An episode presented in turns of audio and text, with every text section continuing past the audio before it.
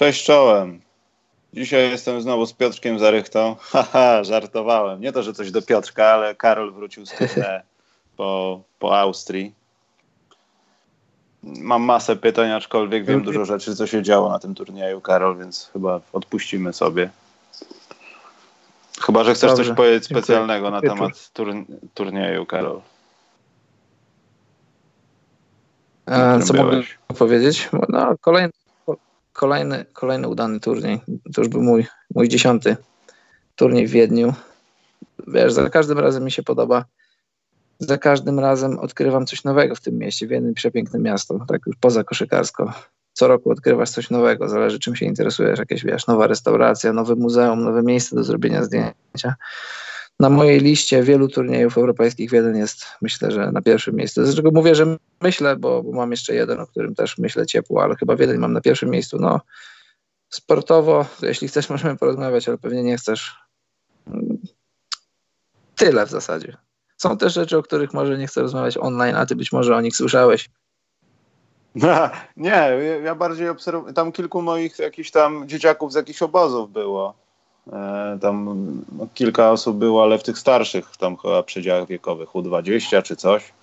I ja dalej nie rozumiem, e, to jest co, zapisujesz się na ten turniej, na którym jest ponad 1200 spotkań, czy ileś tam i wszystkie kategorie wiekowe możliwe, młodzieżowe nazwijmy to. I musisz być z jakiejś szkoły, czy po prostu się zapisujesz tam? Yy, chodzi ci o kluby?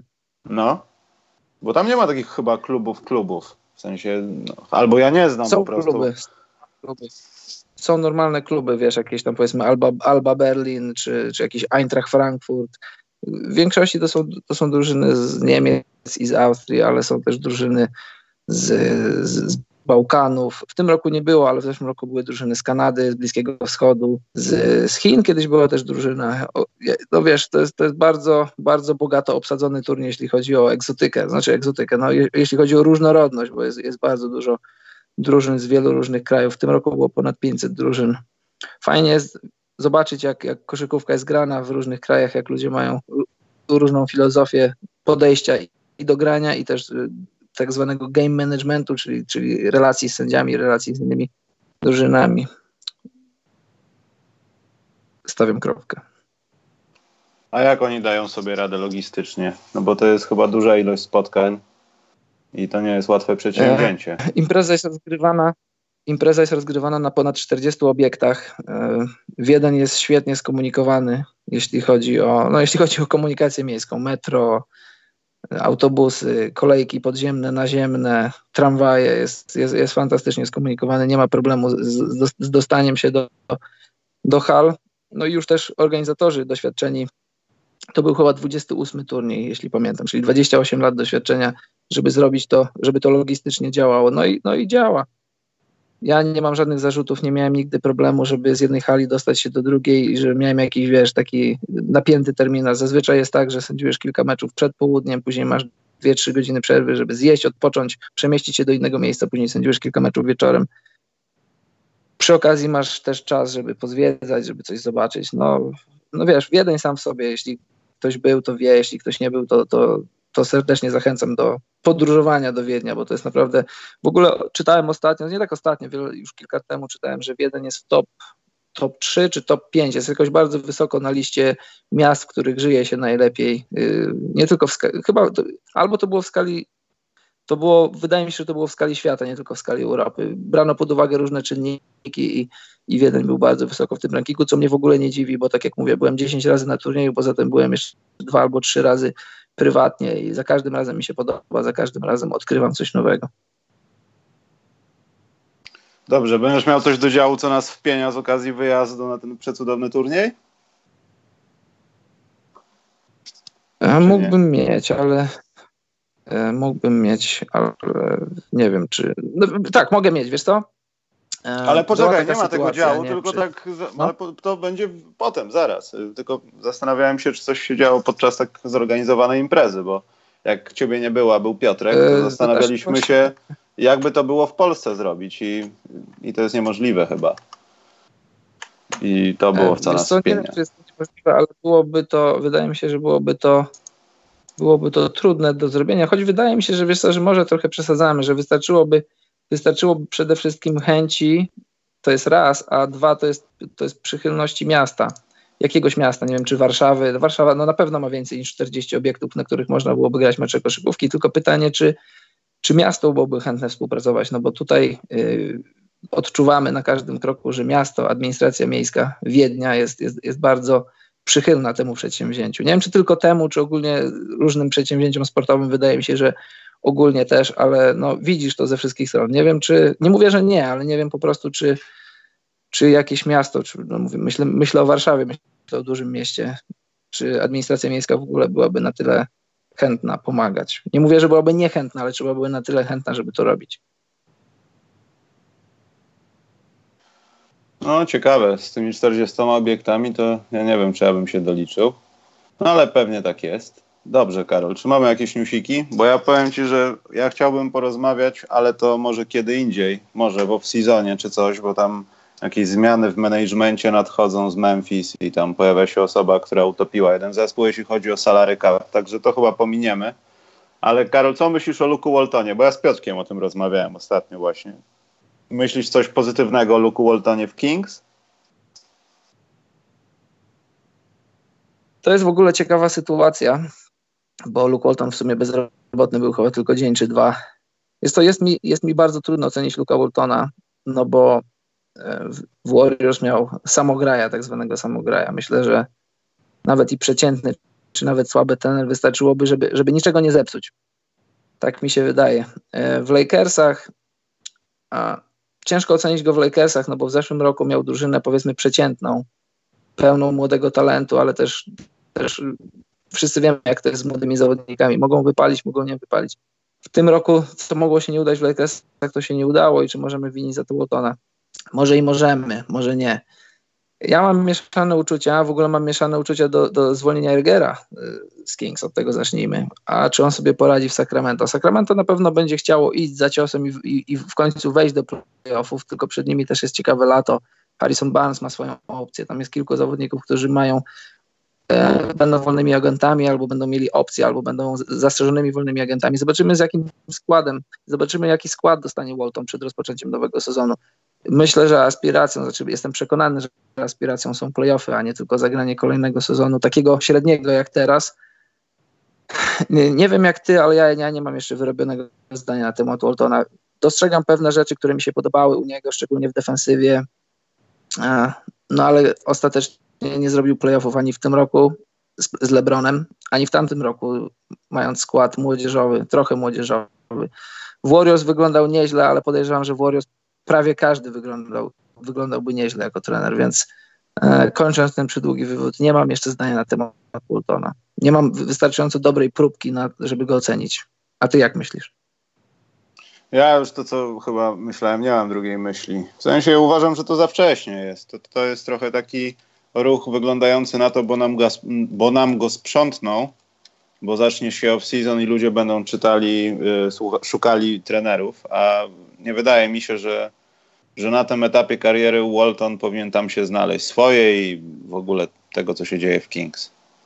Pewnie się mylimy, znaczy w sensie ja się mylę i okaże się, że to jest doskonały fit, natomiast no, gdyby Walton zaczynał karierę od tak młodej drużyny, to pewnie to by się inaczej potoczyło i nie wiem na jak długo jest zmanierowany tymi kontaktami z wielkimi drużynami, wielkimi gwiazdami, bo to jest zupełnie inna sprawa. Mieć w zespole Lebrona i sprawdzać tylko, czy on na mnie nie jest zły, czy de facto szkolić młodych ludzi.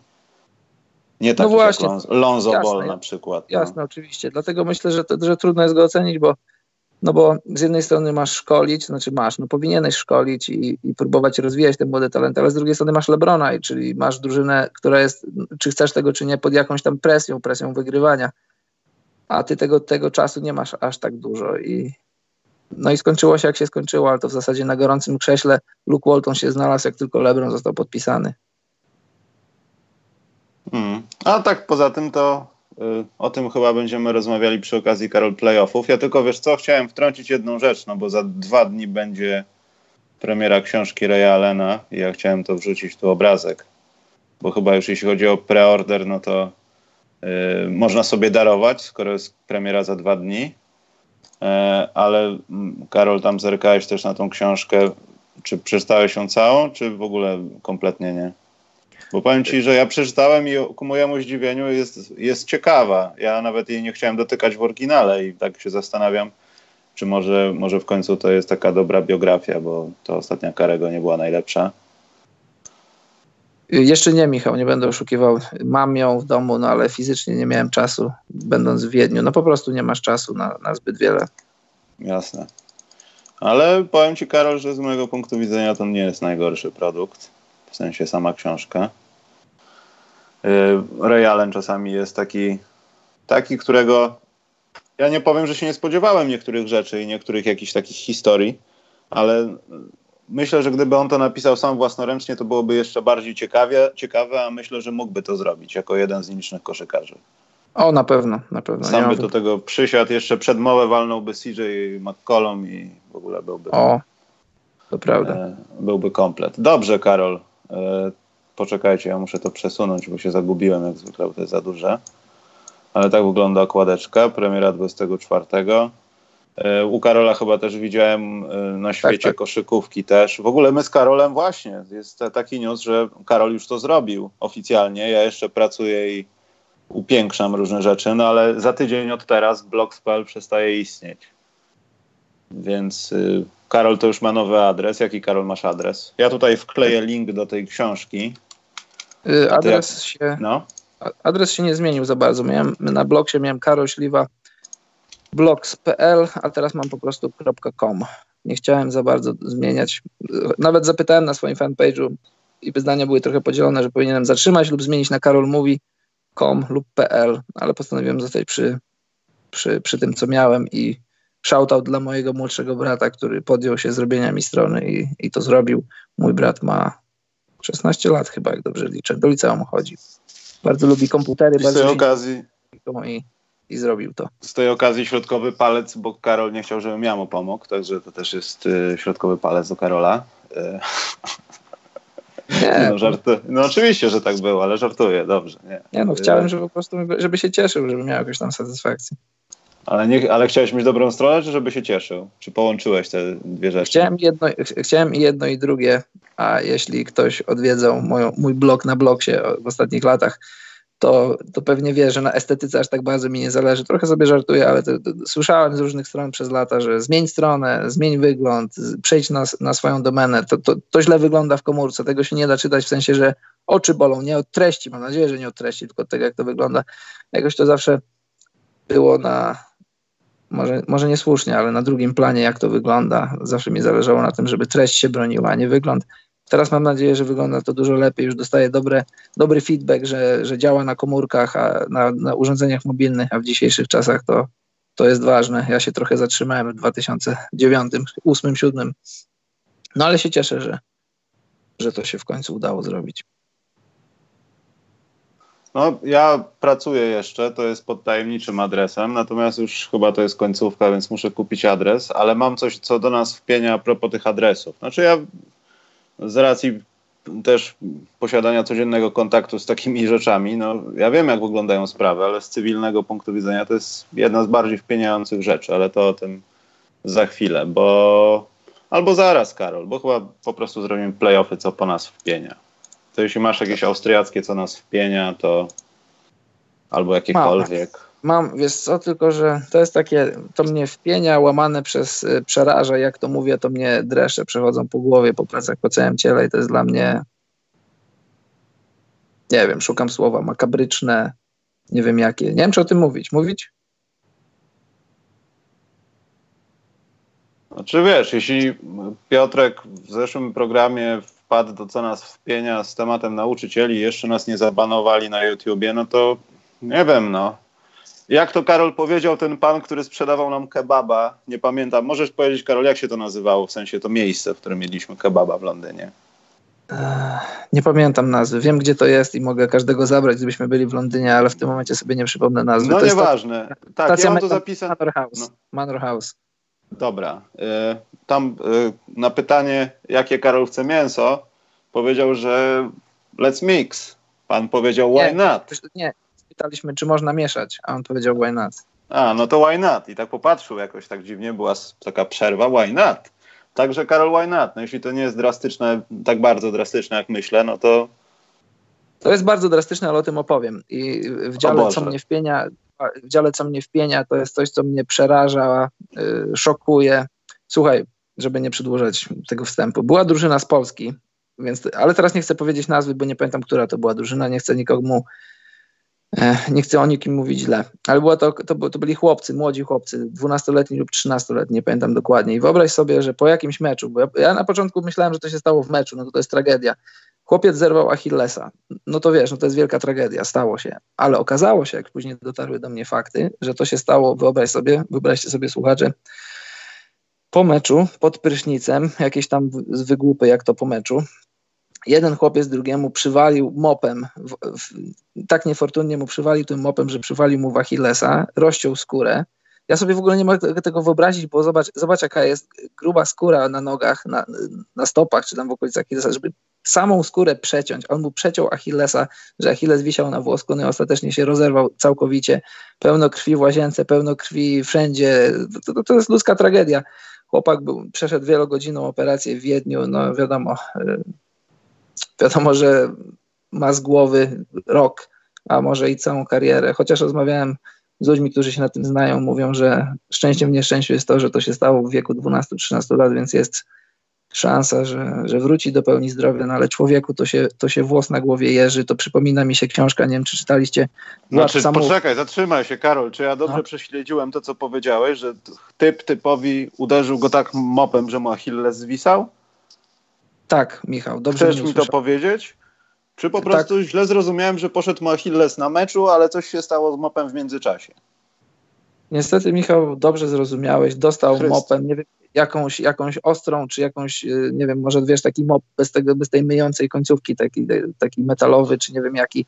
Y, rozwalił mu Achillesa, przeciął mu Achillesa. Nie tylko przeciął skórę, ja w ogóle się zastanawiam, bo w ogóle zobacz, jak to jest ciężko, samą skórę przeciąć. Mówię na skórek, żeby ktoś krwawił, ale przeciąć skórę, dostać się do Achillesa, uszkodzić go w taki sposób, że, on, że już taki wiesz, no powiedzmy w 90% zerwany, zerwał się już całkowicie, no i chłopak musiał przejść operację i no wielka tragedia. Trochę mi się przypomina Władca Much Williama Goldinga. Kto nie czytał, to, to polecam. Bardzo ciekawa książka o chłopcach, którzy uratowali się rozbitkowie na bezludnej wyspie i tam się obudziły w nich pierwotne instynkty. Bardzo polecam i naprawdę no, szokująca hi historia, jak o tym opowiadam, to, to, to mi się, to mnie ciarki po plecach przechodzą, jak ludzie, jak dzieci potrafią być okrutne.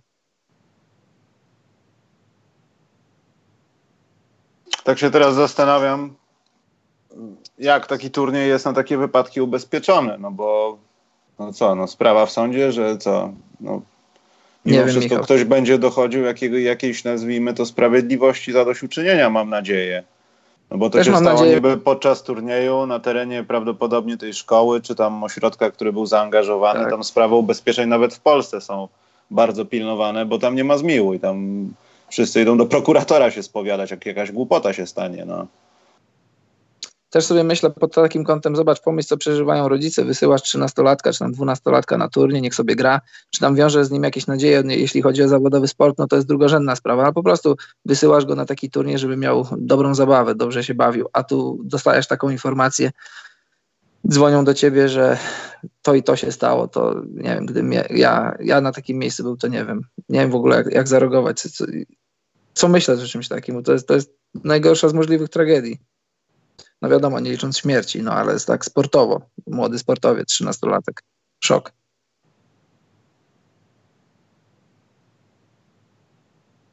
Nie potrafię tego, Karol, skomentować, bo ja myślałem, że to podczas meczu czy coś. Ja też początkowo tak myślałem i to, to, to wiadomo, przykro, przykra sprawa, ale jak, się, jak poznałem szczegóły, to, to za nie mówiłem. Dobrze, to chyba zmniejszymy tonaż moim, co mnie wpienia, bo to jest a propos tych wszystkich domen internetowych. Ja już pomijam to, że nie rozumiem, dlaczego to tyle kosztuje. Znaczy, pewne domeny są bardziej popularne, końcóweczka, druga, drugie są mniej, ja rozumiem. Natomiast Karol, nie wiem, czy ty też, czy bratu to już zostawiłeś, ale może samodzielnie to zaobserwowałeś, że płacisz za rok, nie? Tak. I przeważnie to jest cena promocyjna. Ja nie będę używał nazw, nie chcę, broń Boże, reklamować tych firm, bo nie ma za co też specjalnie. Ale, no, bo taka jest prawda, no. To jest trochę wyzysk, ale dziękujmy Bogu, że możemy, to nie mieszkamy w jakiejś dziczy, no. E, chcesz kupić sobie, załóżmy, świat koszykówki.com, klikasz za 0 zł, po roku dostajesz rachunek i jest powiedzmy 170. I to jest za samą domenę, na przykład bez przestrzeni dyskowej, bez bonusów żadnych tam na jakiś, nie wiem, ukryć adresu czy danych właściciela domeny. Chodzisz na inną stronę zagraniczną, która też no, oferuje podobne usługi, jest taniej i to kilkukrotnie. I, I tak się zastanawiam, dlaczego na miłość boską nie możecie oficjalnie, chociaż jedna firma robi to, ale te, takim nieznacznie małym drukiem, ale łatwo można zobaczyć, że to taki będzie za rok. Dlaczego nie uprzedzają, ile to będzie kosztowało za rok?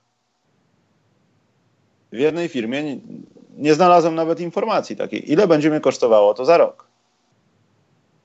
Skoro jest no to jest pieniądze, masz rację, to jest pieniądze. Mam nadzieję, że mój brat to doczytał, ja mu powierzyłem wszystko. Znaczy wiesz, no w pewnym momencie nie masz wyjścia, bo i tak musisz zapłacić tą kwotę, no Jasne, no bo oczywiście. przesiądziesz się na następny adres, będziesz powiadamiał ludzi, no, niepotrzebne zamieszanie. Ale to jest Prawda. naprawdę, ból, może nie bulwersujące, ale to jest niewygodne i niefajne, no.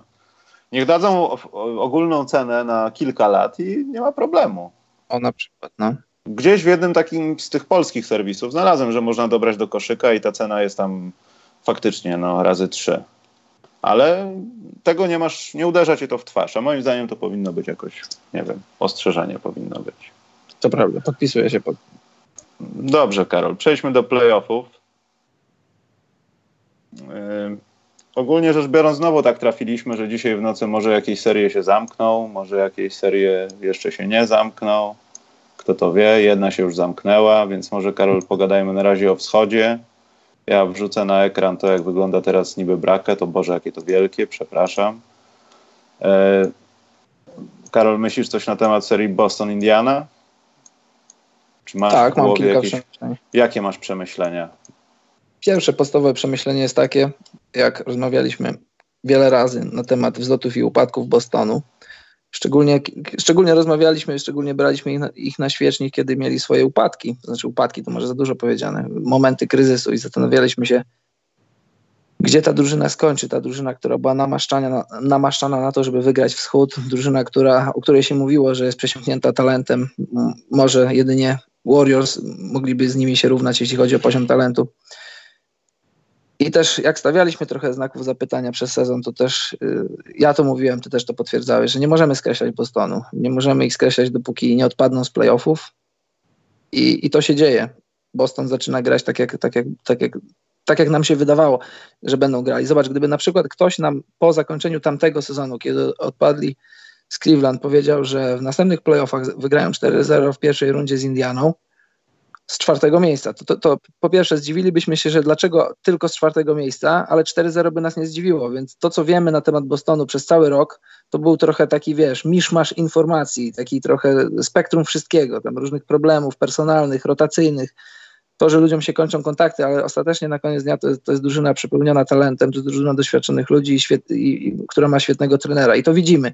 Boston zaczyna się budzić, może już się obudził, Gordon Hayward wraca do zdrowia i trzeba to pamiętać. To, to w jednej z transmisji mówili na League Passie, że ludzie może trochę zapominają, że Gordon, mimo że gra, on cały czas się rehabilituje. On trenuje normalnie z drużyną, ale oprócz tego ma jeszcze swój reżim rehabilitacyjny. Ta, ta noga jeszcze nie jest w 100% zdrowa.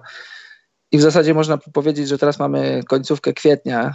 Można powiedzieć, że Celtics dostali nowego All-Stara. On jeszcze nie gra tak jak, tak jak Hayward z Utah, jeszcze nie gra jak All-Star, ale on już pod to podchodzi.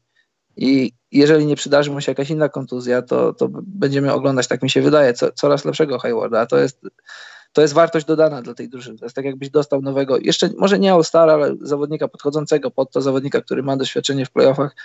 No i sky is the limit dla, dla Bostonu teraz. Tak mi się wydaje, że to, to otworzyło, znaczy mi niczego nie otworzyło. Ja, ja cały czas myślałem, nigdy nie skreśliłem Bostonu na żadnym etapie tego sezonu i nie jestem zszokowany, że to jest 4-0. Boston będzie jeszcze lepszy, tak myślę. Obserwuję czat i ja też nie mogę się doczekać, aż będziemy rozmawiali o Oklahomie, bo wykryłem strasznie dziwną, znaczy to nie jest dziwna rzecz, Portland wykazywało w tych momentach gry takie, takie ciekawe momenty. Yy, Dokładnie, Bartek dobrze napisał. Indianie zabrakło lidera w końcówkach spotkań. Gdyby było Ladipo, to uważam, że ta seria mogłaby się skończyć, ale odwrotnie, bo Boston mi się osobiście nie podobał. Odwrotnie może by się nie skończyła, natomiast Indiana wykazywałaby większe wolę walki, bo tak naprawdę możemy liczyć to, co zrobiła dobrego Indiana w kwartach, nie w meczach. Tak, tak. Mieli I nie wiem, czy byśmy mieli w tych czterech meczach cztery takie kwarty, które by wyłoiły ewidentnie Celtics, natomiast Karol, ja się z tobą nie zgadzam. Boston to to, to nie jest dlatego, że oni teraz wyglądają dobrze. To Indiana spowodowała, że wyglądają dobrze. I myślę, że ich następny oponent, jak widzicie, to, jest, to, to, to nie jest nasze stawianko. Poczekaj, Karol, ja sprawdzę nasze stawianko, bo ja to mam zapisane tutaj z tego roku. Jak myśmy byli bardzo mądrzy. Tak, tutaj jesteśmy bezbłędni. No Boston będzie grał z Milwaukee. Chyba, że Detroit wygra wszystkie spotkania teraz. E, wydaje mi się, że dopiero Boston pokaże, kim jest i czy to naprawdę nie był mit z tą Indianą, że wyglądali świetnie. Irving robił też dobre rzeczy, świetne rzeczy. E, czy to nie zostanie zrewidowane na Milwaukee po prostu? Bo ja nie wierzę w to, że Indiana była, można powiedzieć, godnym przeciwnikiem. Nawet patrząc na ich pozycję, taką wyszli, to czy to był taki godny przeciwnik dla Bostonu, który mógł, nie, no, nie zrobił to, lekko się po nich przespacerować. Bo te mecze przeważnie były pozbawione walki. Tam naprawdę możemy liczyć to w kwartach. Wiesz, y, częściowo na pewno się z tobą zgadzam, no bo, no bo przede wszystkim nie było Oladipo, ale też po odpadnięciu Oladipo Indiana nie zwolniła tempa, Indiana wygrywała z klasowymi rywalami i to, że oni przyszli do playoffów, oni nie stracili Oladipo w ostatnich tygodniach i byli zszokowani że to się stało, byli trochę rozbici, jeśli chodzi o rotację. Oni przyszli z tym, z czym grali w ostatnich miesiącach bez niego i byli dobrą drużyną. I zobacz, e, Boston ich, ich, e, ich powstrzymał Indiana zdobywała 20 punktów mniej niż zdobywała w sezonie. I to, to nie jest tylko to, że są, że, że są słabi, no bo dlaczego mają być słabi nagle z tygodnia na tydzień? To, to naprawdę też masz rację. Będziemy, będziemy papierkiem lakmusowym tego, jak dobry jest Boston, będą Bucks, którzy byli najlepsi w lidze i, i wiadomo, że to będzie ostateczny test, no ale też nie można wszystkiego zrzucać na to, że, że po prostu Boston miał słabego rywala, bo Indiana co by o niej nie mówić, to też jest, to też jest drużyna systemowa, dobrego trenera. Przede wszystkim świetna w obronie, a wiesz, jak, jak, jak tempo gry spowalnia w playoffach i masz mniej posiadań. Boston w kilku meczach, znaczy w kilku, tych meczów było tylko cztery, na przykład wczoraj, w tym ostatnim meczu, postawili kropkę na D, to, to między innymi Hayward to zrobił. Wiesz co, ja nie, nie przereagowuję, jeśli chodzi o Boston i też nie mówię, że już od razu wygrają wschód ale moim zdaniem zobaczyliśmy, zobaczyliśmy namiastkę tego, czym, czym jest Boston, czym może być jeszcze w tych playoffach i jeszcze nie wiem, muszę się zastanowić w serii z Bucks, kogo będę miał, ale no, Boston zaczyna wyglądać dobrze. Może tak jak mówisz, na tle słabego rywala, choć jak dla mnie Indiana nie, nie, nie była słabym rywalem. Znaczy ja nie chcę upraszczać, no ale wiesz, sam fakt tego, że nawet nie masz, no, ciężko powiedzieć, no czy nie masz, no ale przez, nie wiem, ja zaryzykuję, nie masz takiego spotkania, które by kompletnie zagroziło rywalowi. Tak naprawdę w niczym, no to chyba najmniejsza przewaga była w meczu numer dwa. Także tak, wiesz, no. Dobrze, ale to jest wszystko wyjaśnione. Boston przychodzi dalej, sweep. E, Milwaukee, Detroit, Karol, tu też będzie sweep? Tak myślę. I myślę, że wiesz, to, to zależy już tylko od Milwaukee. Jeśli Bucks będą chcieli to wygrać, to to zrobią. Jeżeli będą rozkojarzenia, tego nie wiem, bo nie siedzę w ich szatni, nie siedzę w ich głowach. Zależy, jak Budenholzer ich, ich zmotywuje na, na, ten mecz, jak Janis do tego podejdzie, jak oni wszyscy do tego podejdą, bo mają w zanadrzu, że no, jakby się wszystko potoczyło źle, to mają jeszcze dwa mecze u siebie, ale najprawdopodobniej, gdyby im się nie udało wygrać meczu trzeciego, to, to znaczy czwartego, to skończą w piątym u siebie ale też myślę, że oni mają świadomość tego, że za chwilę spotkają się z Bostonem i, i im więcej dni odpoczynku będą mieli, tym lepiej dla nich. no bo rywal jest klasowy, rywal, który w zeszłym roku bez Irvinga i bez Skywarda ich pokonał. To będzie świetna seria, więc też myślę, że Bucks żyją już tą drugą rundą, a muszą zakończyć pierwszą i będą chcieli to zrobić, myślę, najszybciej jak tylko się da. Hmm, I też trochę nie rozumiem, dlaczego, dlaczego dalej, wiesz, z Griffinem jest, jest taka sytuacja, jaka jest, że gra. To dla mnie jest jakiś absurd, bo już po meczu numery może jeden nie, ale dwa można było sobie śmiało darować i powiedzieć światu, że to jest koniec. No ale wiesz, Michał, na miejscu, gdybyś był na miejscu Griffina, masz całą swoją historię przegrywania, yy, przegrywania ze swoim zdrowiem, to jest raz, ale też przegrywania niefortunnie w pierwszych rundach, jeszcze w Clippersach, pamiętasz, grali, grali to chyba była seria z Utah jakąś taką niespo, niespotykaną, niecodzienną kontuzję dużego palca u nogi dostał Griffin.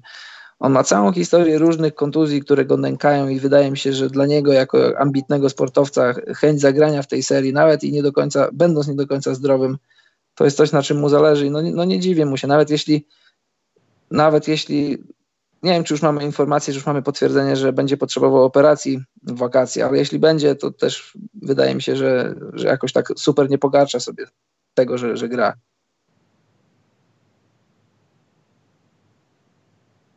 Potrafi, potrafisz, Karol, nie, przepraszam, mikrofon. Potrafisz okay. sobie, Karol, znaleźć jakieś plusy w tym, co się dzieje w Detroit?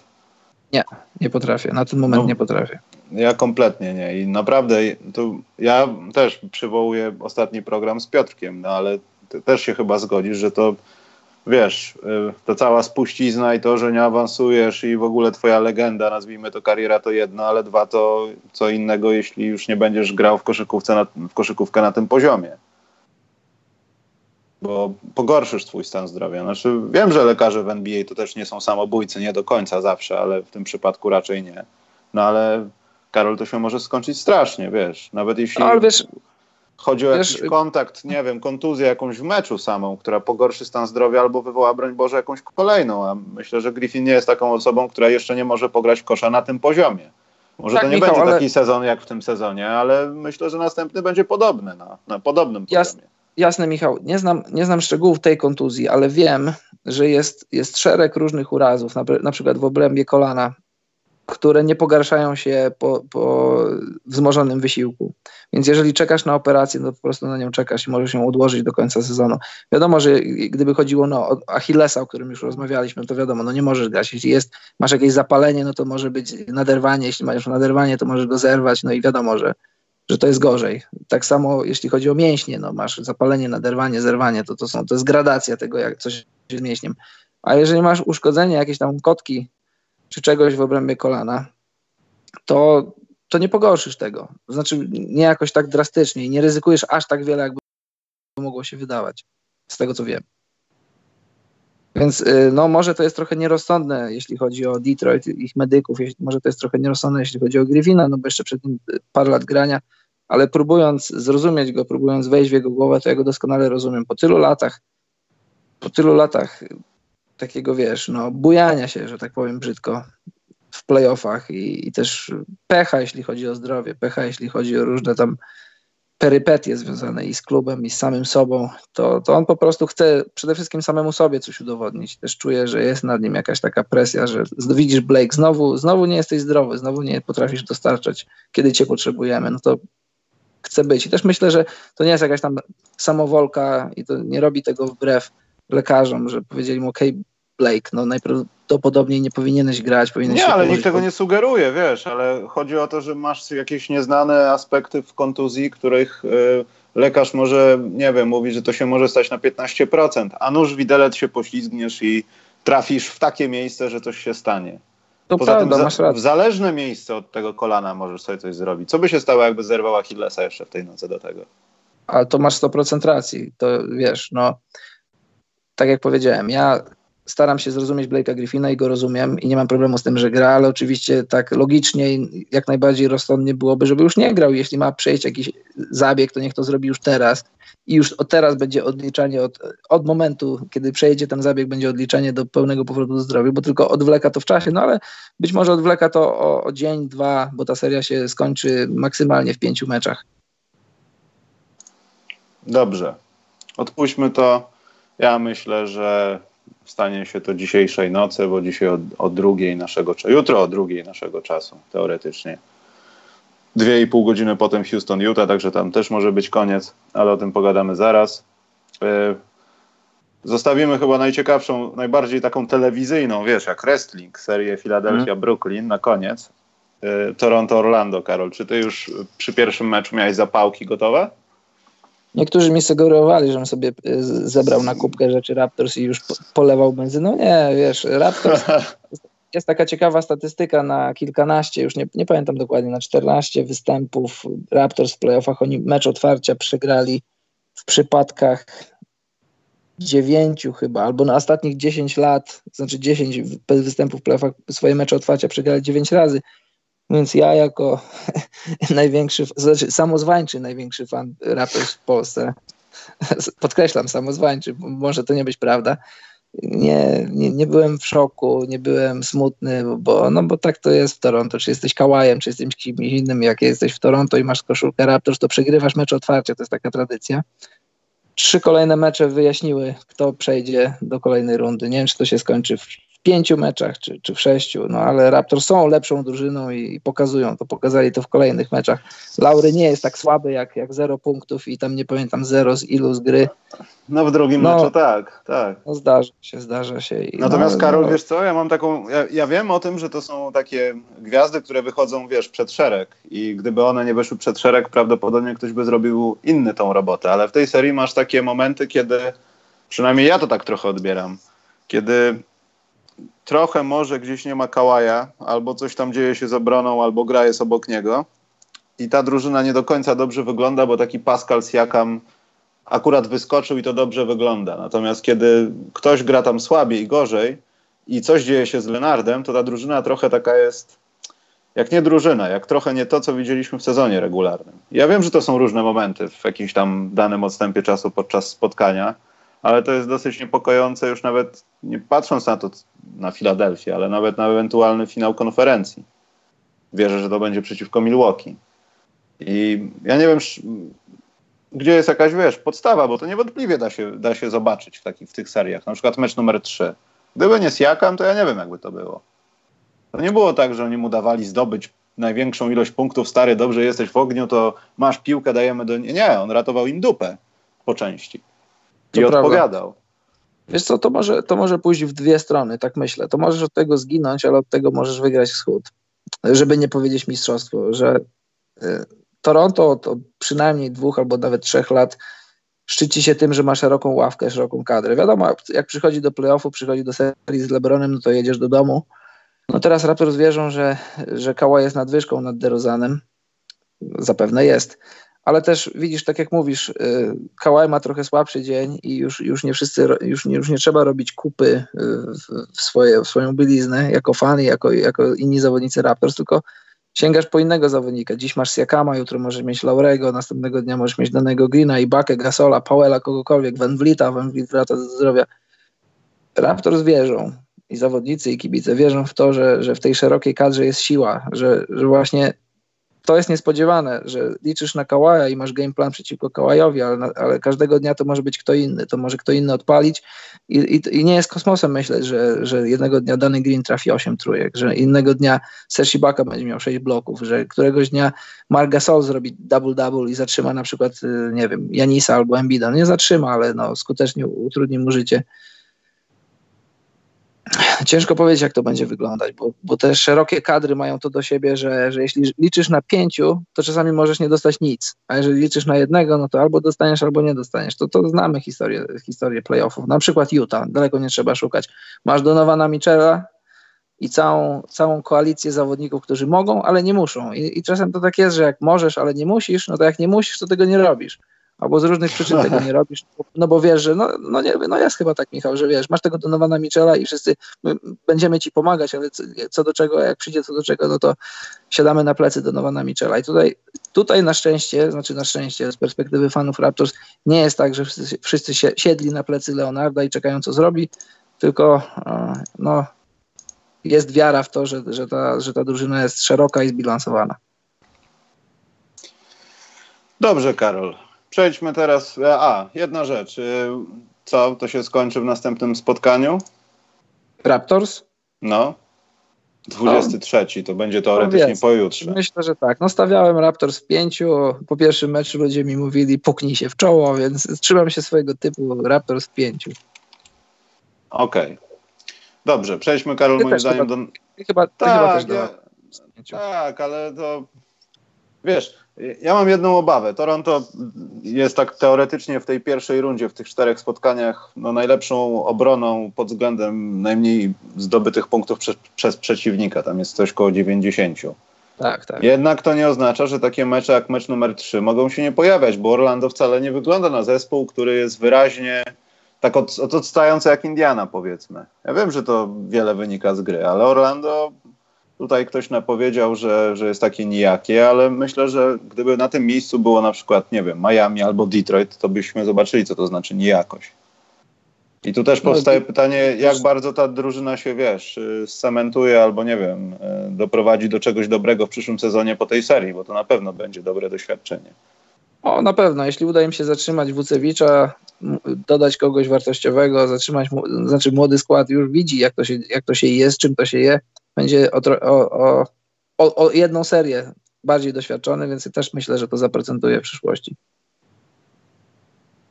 Dobrze, Karol. Czas na serię, która kojarzy mi się z wrestlingiem amerykańskim. WWE. Brakuje tylko na boisku. Ja nie mówię o tym, że są burdy, tylko o tych, tych wszystkich narracjach, że ten tego oszukał, że ten jednak go zdradził, że ten tutaj, wiesz, że to jest takie telewizyjne bardzo. Tak, tak, tak. Nie chcę mówić reżyserowane. I mam kilka rzeczy, e, które mi się podobają i nie podobają, ale chciałbym zacząć, Karol, od tego, co, co myślisz. na- Ja wiem, że to jest któryś raz, kiedy po pierwsze o tym rozmawiamy, a po drugie, kiedy dzieją się takie rzeczy, ale mówię o tym faulu e, na Alenie. Wtedy, kiedy on niby nie miał sobie co zrobić z piłką e, w końcówce meczu numer 4, tak? Mówisz Chyba o tak. Embiidzie, faulu, faulu Tak, Embiidzie. tak, Faulu tak. Embiid. No, ja nie jestem fanem takich fauli i wiesz, ja w NBA nigdy nie grałem, ale, ale wydaje mi się, znaczy jestem przekonany, że to, to jest celowe. Wiesz, że masz zawodnika na plecach i też wiesz, jak robisz spin do kosza z piłką, masz piłkę w obu dłoniach i w obrębie swojego cyli- cylindra możesz się obracać i zawsze zawodnicy to podkreślają, kiedy gwiżdżesz faule ofensywne. Ale też masz świadomość tego, że jest, jest, wiesz, jest zakres tego, na jakiej wysokości masz łokieć i jak bardzo wychodzisz poza swój cylinder. Jestem przekonany o tym, że, że Embiid doskonale wiedział, kogo ma na plecach i co może zrobić. Nie podoba mi się to. Embiid jest fantastycznym zawodnikiem i on, on, nie potrzebuje uciekać się do takich tanich zagrań. Moim zdaniem to było tanie zagranie. E, Tyle, Michał, O. krótka piłka. No, Krótka piłka, ale powiem ci, że nawet pod kątem sportowym ta seria też się może podobać. Tam jest Jasne, wiele ty- osób, które wyskakują z nienacka i, i Brooklyn faktycznie no, przegrywa mecze. No, wszyscy wiedzą, jaki jest wynik tej serii i jak wyglądają nawet y, takie spotkania, no, jak mecz numer 3 albo mecz numer 2 na przykład i Filadelfia wygląda na taką drużynę, która momentami umiera, ale potem jest nieśmiertelna, bo coś się dzieje na boisku. I trochę te wszystkie sprawy okoliczne zabierają te, te dobre rzeczy w tej serii, ale podoba mi się to, jak, jak Ben Simmons radzi sobie z tym wszystkim, e, z tą sytuacją z Dudleyem, z tym gadaniem, z tym, że mógłby na przykład komuś bardziej wytykać palcem, to to zrobił jak Westbrook, a nie robi tego. To są chyba też takie rzeczy, które Filadelfii pomogą w, dalszym, w, dalszym, w dalszej grze w playoffach, albo na przykład pomogą w rozwoju zawodników. Wiesz, to są takie playoffy, kiedy już ci ludzie, wiesz, palcami wytykają rzeczy, które źle robisz, ty możesz odpowiedzieć w określony sposób. Może zrobić tak Embiid, że Dudley jest nikim. Wiesz, to są takie rzeczy chyba dosyć przydatne. A wiesz co, myśl, zastanawiałem się nad tym i, i też, też, też myślałem pod tym kątem to, co teraz powiedziałeś, ale też myślę, że to może pójść w drugą stronę. Trochę mi się wydaje, że, że póki co te rzeczy pozakoszykarskie, które robią i Embiid i, i Simons, oni jeszcze nie mają legitymacji, że tak powiem, do tego, żeby to robić. Jeśli coś już wygrałeś w lidze, jeśli, jesteś Clayem Thompsonem i, i Karym i KD, jeśli zdobywałeś już tytuły, no to możesz sobie pozwolić na te, takiego trochę słagu na, boiska, na boisku, ale Embiid i, i Simons, oni są jeszcze na, na dorobku, oni nie mają, nie mają podstaw ku temu, żeby takie rzeczy robić. I, I to akurat w ich grze, w ich sposobie bycia mi się nie podoba. Nie jestem tego fanem. I też jak przyjdzie do serii z drużyną lepszą, bardziej utalentowaną, no na pewno... Ale Karol, stop, stop, stop, No. stop, stop. Tak, tak. Embiid i Simons w tym aspekcie to są dwa różne potwory, jak to mówią Amerykanie. No. Y, Simons właśnie podobało mi się, jak on, w jaki sposób on rozwiązał tą całą sytuację i się w nią nie angażował, a Embiid, no ja wiem, Embiid jest Embiidem. No to, co na tej konferencji prasowej odpowiadając na pytanie, że chcieliby uniknąć sytuacji Golden State Warriors sprzed dwóch lat, no to pokazuje, jak Embiid, nie, nie chcę powiedzieć szanuje przeciwnika, ale jaki, jego jest, jaki jest jego stosunek do przyszłości tej serii i do tego, co przeciwnik może mu zaoferować. To on mówi, że y, podczas tej sytuacji, kiedy on zablokował Alena w ten niesportowy sposób, tam się zaczęli przepychać i tak dalej, i wjechał Dudley oczywiście, to y, też pokazało w konferencji prasowej po meczu, że nie, w tych pytaniach po meczu, że on odpowiedział na pytanie, dlaczego tam nie uczestniczyłeś w tym, czy co, myślałeś podczas tej burdy całej, a on odpowiedział, no jestem za ważny do, dla drużyny, żeby wchodzić w takie rzeczy, bo bym został zawieszony albo coś. Tak, i to powiedział świetne słowa, bo ja na przykład, ja Jareda Dudleya bardzo lubię, znaczy bardzo lubię, to może za dużo powiedziane. No, czytałem kilka wywiadów z nim, kilku podcastów słuchałem i uważam go za inteligentnego gościa, który ma ciekawe rzeczy do powiedzenia. I moim zdaniem troszkę przes- przesadził Embiid, mówiąc, że, że on jest nikim w tej lidze, no bo nie jest nikim, jest, jest, jest no, szanowanym zadaniowcem, ale Embiid ma tutaj 100% racji. On jest zbyt wartościowy dla swojej drużyny, żeby wdać się w przepychanki nie z gwiazdą drużyny przeciwnej, a, a Jared Dudley definitywnie nie jest gwiazdą swojej drużyny i, i Nets mogą sobie pozwolić na to, żeby stracić y, Dudleya na jakimś tam zawieszeniu na mecz czy dwa. Se- Philadelphia nie może sobie pozwolić, żeby stracić Embida. Tu Embiid ma 100% racji, że często gwiazdy są prowokowane przez zadaniowców, przez zawodników, którzy mają tylko wejść albo żeby sfaulować, albo żeby sprowokować i, i on genialnie się zachował, że po prostu nie, nie wszedł w te powiedzmy chore gierki. Hmm. To też, ale to ze strony Embida to bardziej można odbierać jako takie trochę wywyższanie się, ale w logiczny sposób. No bo gdyby takie rzeczy opowiadał Jimmy Butler, który też tam pokazał, jakim jest kozakiem. Jimmy Butler kompletnie mi się nie podoba i to, co w tej serii przynajmniej, to, co powiedziałeś właśnie, że to zabiera względy sportowe. To wszystko, co się dzieje, trochę zabiera to, w jaki sposób powinniśmy odbierać talent, ten, ten, ten pierwszopiątkowy talent, który powinien być na wierzchu, a nie jakieś sprawy po bokach. Jasne. Nikt nie patrzy na to Bajasa Harrisa, bo go nie ma w tych sytuacjach, rozumiesz? To do tego dochodzi. Tak, a To to, takie- Harris, tak, a Tobias Harris po cichu robi 19 punktów, 9 zbiórek i 4 asysty. To, to, to nie jest nic. Jego brat przyrodni Paul Millsap robi to samo. Dobrze, Tak. Karol. Wpadłem na pomysł, ponieważ no tak się dzieje, że na razie w, yy, nie mamy żadnych to TISO buzzer Karol. No nie mieliśmy niestety. Więc nie mamy okazji, żeby mówić, bo nam zapłacili. Więc ja wpadłem na pomysł, żebyśmy, bo wiesz co, bo tak pomyślałem ostatnio, no TISO wypuścił teraz zegarek, tam zaraz wrzucę na ekran, bo mam zdjęcie.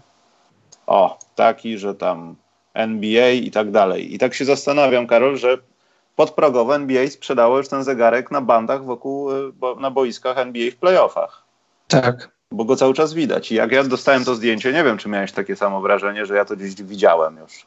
Tak, miałem takie. Daliśmy się ten, zahipnotyzować, Karol. Kupiono nas. Dlatego, skoro nas kupiono, powiedz po pierwsze, Karol, jaki, co, co to jest ta piłka? Czy ty masz jakieś informacje dotyczące tego, czym jest ta piłeczka? Bo ja nie mam.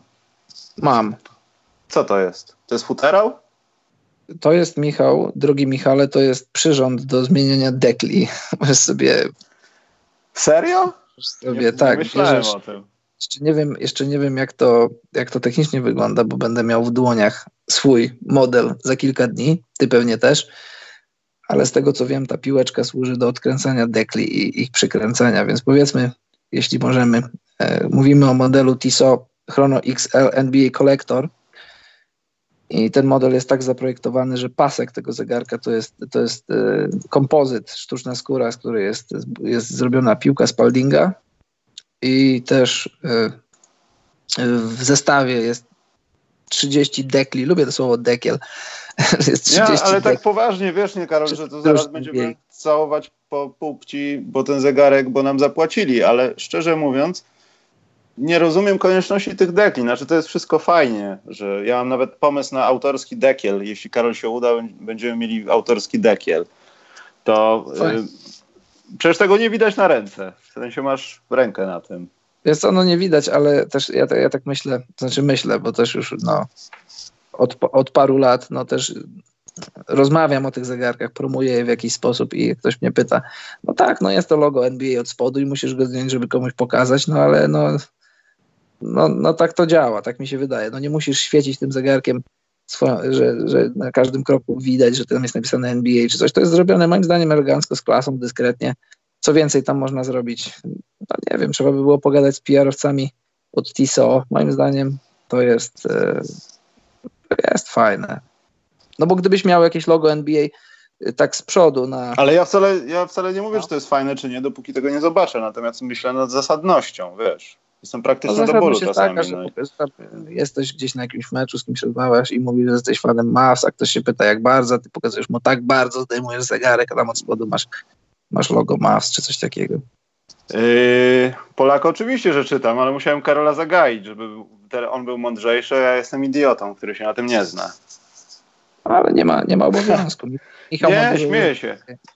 E, powiem Ci, Karol, że jeśli, jeśli on będzie taki sam, którym ja dysponuję, czyli tym normalnym Chrono XL z jakimś tak. tam kodem kolorystycznym, innym paskiem, to będzie świetnie. Natomiast wiesz, na pytanie, czym się interesuje, po zegarku już będzie wiadomo, że nie hokejem. Jasne, jasne. Ten pasek jest e- efektowny bardzo. Jest. Właśnie, właśnie jestem ciekaw, czy to nie jest chłyt marketingowy, czy to jest naprawdę z piłki zdarte. Ja to sprawdzę no. wszystko. Też jestem ciekaw. I tak w ogóle, tak jak mi powiedział, ten w ogóle ten model Chrono XL, bo tego masz w wersji nie NBA, a on też występuje w różnych wersjach. Sam ten model, sam w sobie jest, jest w ogóle dobrze zrobionym zegarkiem. Jest, jest, nie jest za duży, nie jest za mały. Jest, jest po prostu fajny, elegancki. Jest taki, pasuje do wszystkiego i do, do wydarzeń sportowych i do wydarzeń jakichś takich podkrawach. Dopóki nie jest na metalowym pasku, to jest wszystko ok, moim zdaniem. No, dopóki wszystko nie jest na, na bransolecie. Nie, no nie wiem, komuś się może podobać, Boże, no, w moim przypadku średnio, ale tak, poza tym jest rozmiar nadgarstka chyba łatwiej, Karol, jako specjalista. Można dobrać łatwiej, bo tam tak. musisz coś tam zmieniać, wiesz. Dobra, yy, także może będziemy mieli to w rękach i ja wam powiem, czy to jest prawda, że on jest taki sam, czy Karol was nie oszukuje. Mam nadzieję, że jest taki sam, jeśli chodzi o budowę i o wszystko. I jaki Karol dekiel będziesz nosił? Naszał? Będę tak, taki nosił dekiel, kto, akurat jaka drużyna będzie dobrze grała, wiesz, ja jestem sezonowcem. Aha. Jak ktoś będzie dobrze grał, nie no wiesz, mam, mam, mam już przygotowane dekle Mavs, Raptors i, i, i, ten ze znaczkiem NBA. Na razie mam trzy drużyny, ale może będę, będę zmieniał w, w miarę, w zależności od potrzeb. Bo ja, bo ja, Karol, wpadłem na straszny pomysł, zamykając już ten temat, że wyprodukuję y, dekiel podcastu specjalnego. Jeśli to, jest jakiś kawałek blaszki i można to wygrawerować jakoś laserowo, to tylko tam jest pewnie patent na wkładanie, Karol, taki jakiś bardzo specjalny i się nie da. No pewnie jest, skoro jest ta, ta piłeczka, piłeczka. I będziemy, Karol, jak Clay Thompson. Będziemy na głównej stronie TISO, autorski zegarek. Ty musisz mieć jakiś przydomek jak Arkadius, ja też coś sobie wymyślę i będziemy tymi, jak to się mówi, influencera, influencerami modowymi. Już jesteśmy. Za modowymi może nie, ale... No tak, zapomniałem. Mamy Instagrama też, także możecie wbijać na podcast specjalny, kończymy się sprzedawać, idziemy tam, gdzie ludzie się sprzedali, czyli do Golden State Clippers, Karol. Jedziemy po zachodzie już. Mhm. Y, mi się podoba ta seria, Karol. Nie wiem, jak tobie się podoba, ale ja lubię to. To jest, są dobre serie. To jest bardzo dobra rzecz. Naprawdę to nie wiem, czy to nie jest moja ulubiona seria w pierwszej rundzie, powiem ci.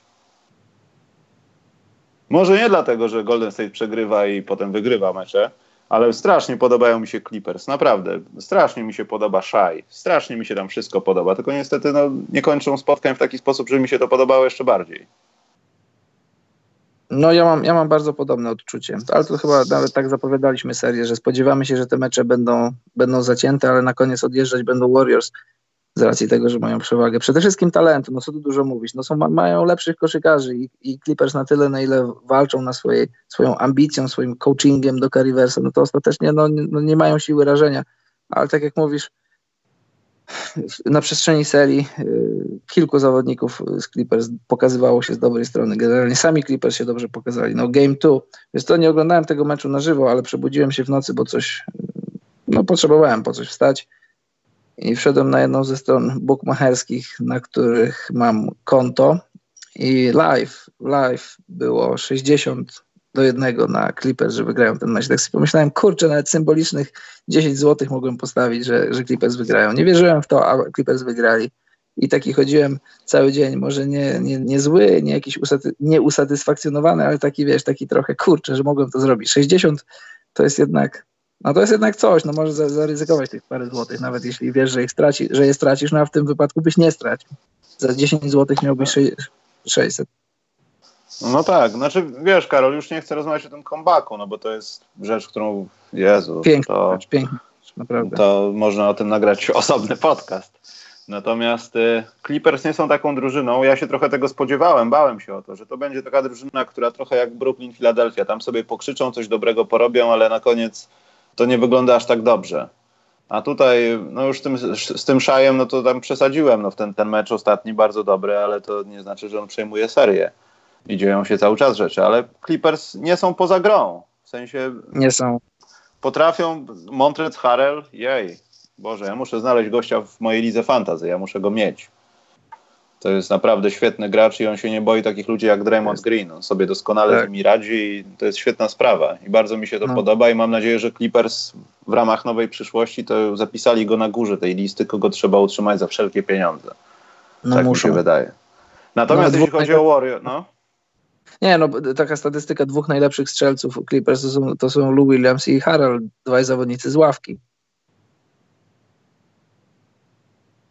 Znaczy w przypadku tych obu zawodników to ta ławka myślę, że to jest czysto taka merytoryczna rzecz, bo tak naprawdę no, mogą grać w pierwszej piątce śmiało by wychodzić i to nie tylko w Clippers. E, co ja chciałem powiedzieć? O Warriors chciałem powiedzieć, że są dwie rzeczy, które jedna mi się podoba, druga mi się nie podoba. Nie podoba mi się Kevin Durant. Ale nie dlatego, że, że koszykówka, że coś, tylko nie podoba mi się to, co powiedział, że to ja jestem Kevin Durant i wiecie, kim jestem, wiesz, takie lekkie przygwiazdorzenie. To mi się trochę nie podobało. Jeśli jesteś dobry, tak. to nie mówisz takich rzeczy. Wiesz, silny nie pokazuje siły po prostu. I jeśli wyprowadza cię z równowagi Patrick Beverly, to, no to masz problem, stary. Tak, ja się z tym zgadzam. Ja to już, już wchodziłem do głowy KD i tutaj u nas w podcaście wiele razy, też kilka razy pisałem o tym.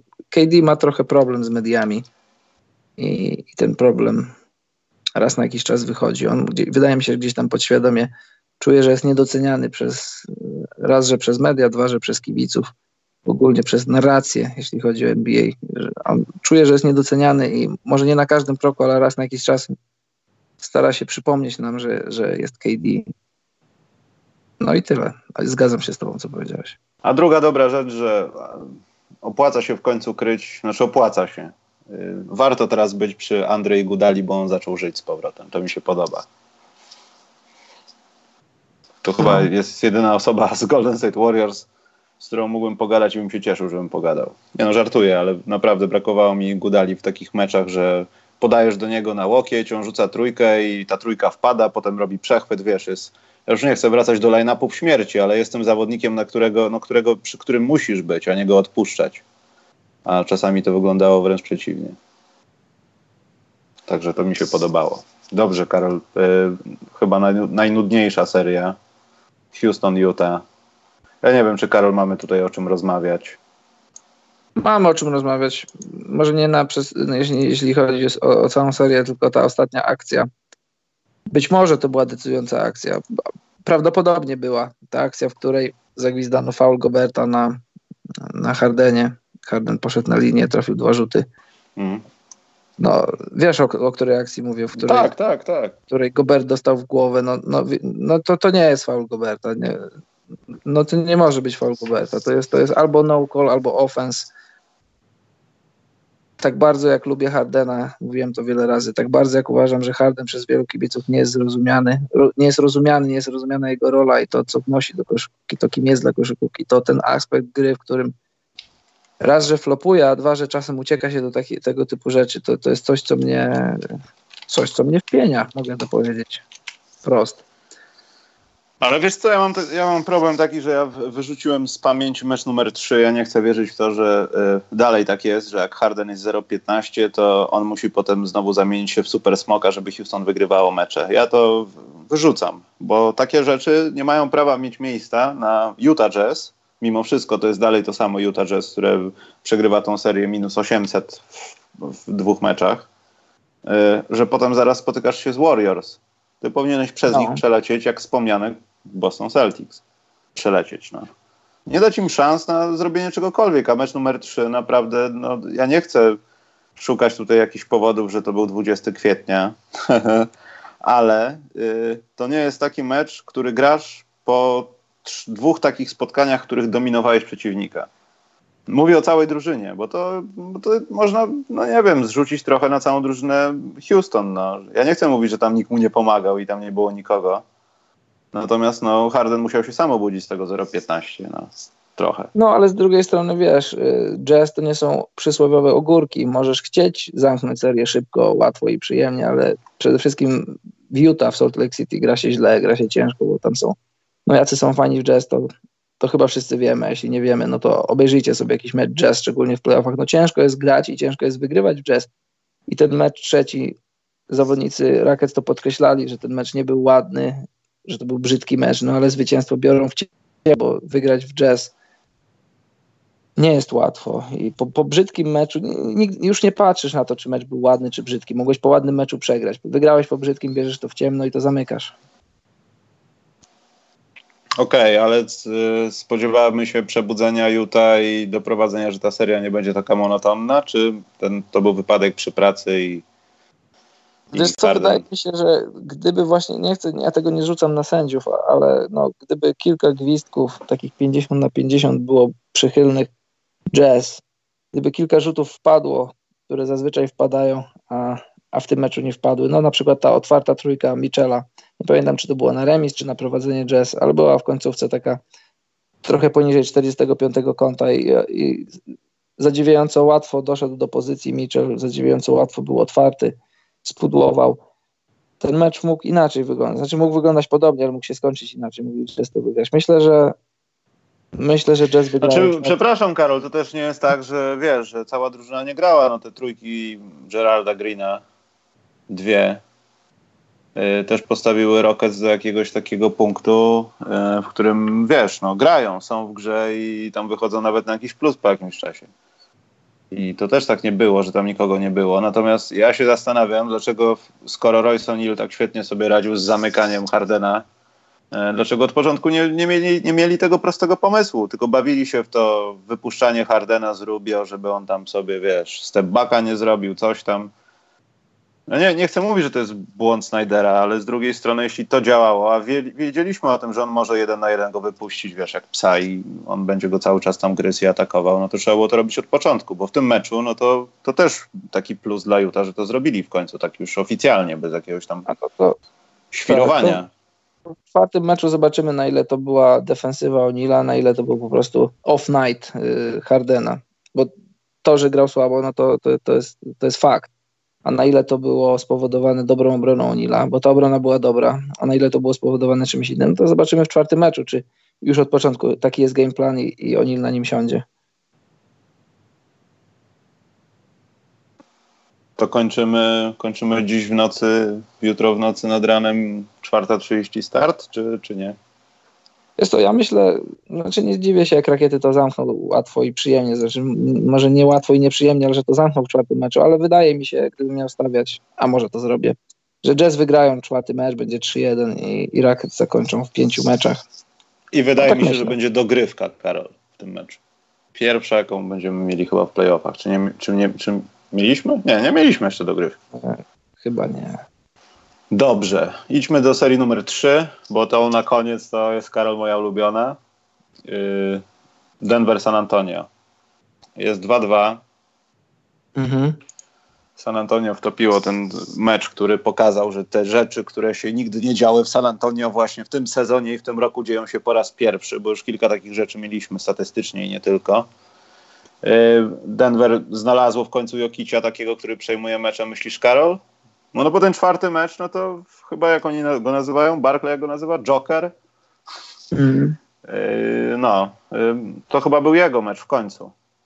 To był nie jego był mecz, mecz, że on szuka kolegów przy okazji, tylko dobra, to ja to zrobię, tak. ale przy okazji wam podam. Wiesz co, ja myślę, że, że Jokic nadal nie zdaje sobie sprawy z tego, jak jest dobry. To jest jedna sprawa. On myślę, że wie, że jest inteligentnym zawodnikiem i, i, i dużo rzeczy widzi więcej niż, niż widzą inni centrzy, czy ogólnie inni koszykarze w NBA. On musi sobie zdać też sprawę z tego, że on tak fizycznie, tak po prostu, to po koszykarsku, po chłopsku jest, silny, jest silniejszy od, od wielu zawodników, że jeżeli w danym meczu nie wychodzą mu rzeczy, które on chce zrobić e, ładnie, koronkowo, przepięknie w top ten, on po prostu może sprowadzić grę do, do tego, że ona jest błotna, taka trochę brzydka i on może wykorzystywać swoją siłę. No nie jest super umięśniony, ale tak, tak, jest, tak, tak po, po ludzku jest silny, jest silnym zawodnikiem i on może wykorzystywać swoje przewagi i, i wiesz, o, ja jestem wielkim fanem filmu Matrix i on musi zrozumieć, że pe pewnego dnia on nie może być już panem Andersonem, on musi zostać Neo. Może, wiesz, czasami jest tak, że zawodnicy się odnajdują swoją drugą tożsamość właśnie w takich pojedynczych meczach, w pojedynczych seriach. Jeżeli Jokic to zrozumie, to do niego dotrze, no to, to będzie skarb dla, dla Denver, no bo ja myślę, że Jokic może być jeszcze lepszy niż teraz jest. Samą fizycznością, no bo ta to koszykarskie IQ to zawsze z nim będzie, nawet jak przestaniesz grać w koszykówkę, ale ta jego fizyczność, ta nie atletyczność, nie jakaś tam super flashiness, tylko to takie, takie przyziemne wchodzenie pod kosz, będąc graczem wysokim. Wykorzystywanie mm. swoich przewag, swojej siły. Natomiast wiesz co, ja myślę, że no, oczywiście wszyscy tam są mądrzejsi od nas dwóch, podejrzewam, ale może to jest czas, albo może to jest doskonała okazja, chociaż nie twierdzę, że taka myśl tam gdzieś już nie kwitła w głowie, tylko czekali na Jokicza, kiedy to się stanie. Ale może czas skończyć z mitem drużyny i czas postawić na to, że stary, ty jesteś powiedzmy naszym franchise playerem, rób wszystko, my ci będziemy pomagać. Już y, możemy wykorzystywać twoje asysty, ale wolelibyśmy twoje punkty. Jeśli to by się stało, no to myślę, że Denver może nieoczekiwanie być, wiesz, mieć powyżej górki, jeśli byś stawiał na tą dwójkę. Bo tak szczerze mówiąc, teraz to patrząc statystycznie, oni się wymieniają wszystkim, każdy, ktoś ma coś złego w jednej materii, jakieś tam zbiórki ofensywne i to jest tak wyrównana seria, że ciężko jest powiedzieć, kto skończy to w siedmiu meczach, jeśli to tak dalej będzie, bo to może być jakieś załamanie i ktoś po prostu przejmie dwa mecze. To prawda, bo zobacz, bo równie dobrze też ta seria mogła się skończyć, bo no, no bo, bo przecież y, Spurs mieli 19 punktów przewagi w meczu numer 2 w Denver. Mieli też wysokie prowadzenie w meczu numer teraz 4. 3-1 to mogło być lekko, to mogło być nawet już i 4-0. I teraz pytanie, wiesz, no nie martwię się o coaching, nie martwię się o, o, o poziom motywacji, bo to, bo to jest drużyna weteranów i drużyna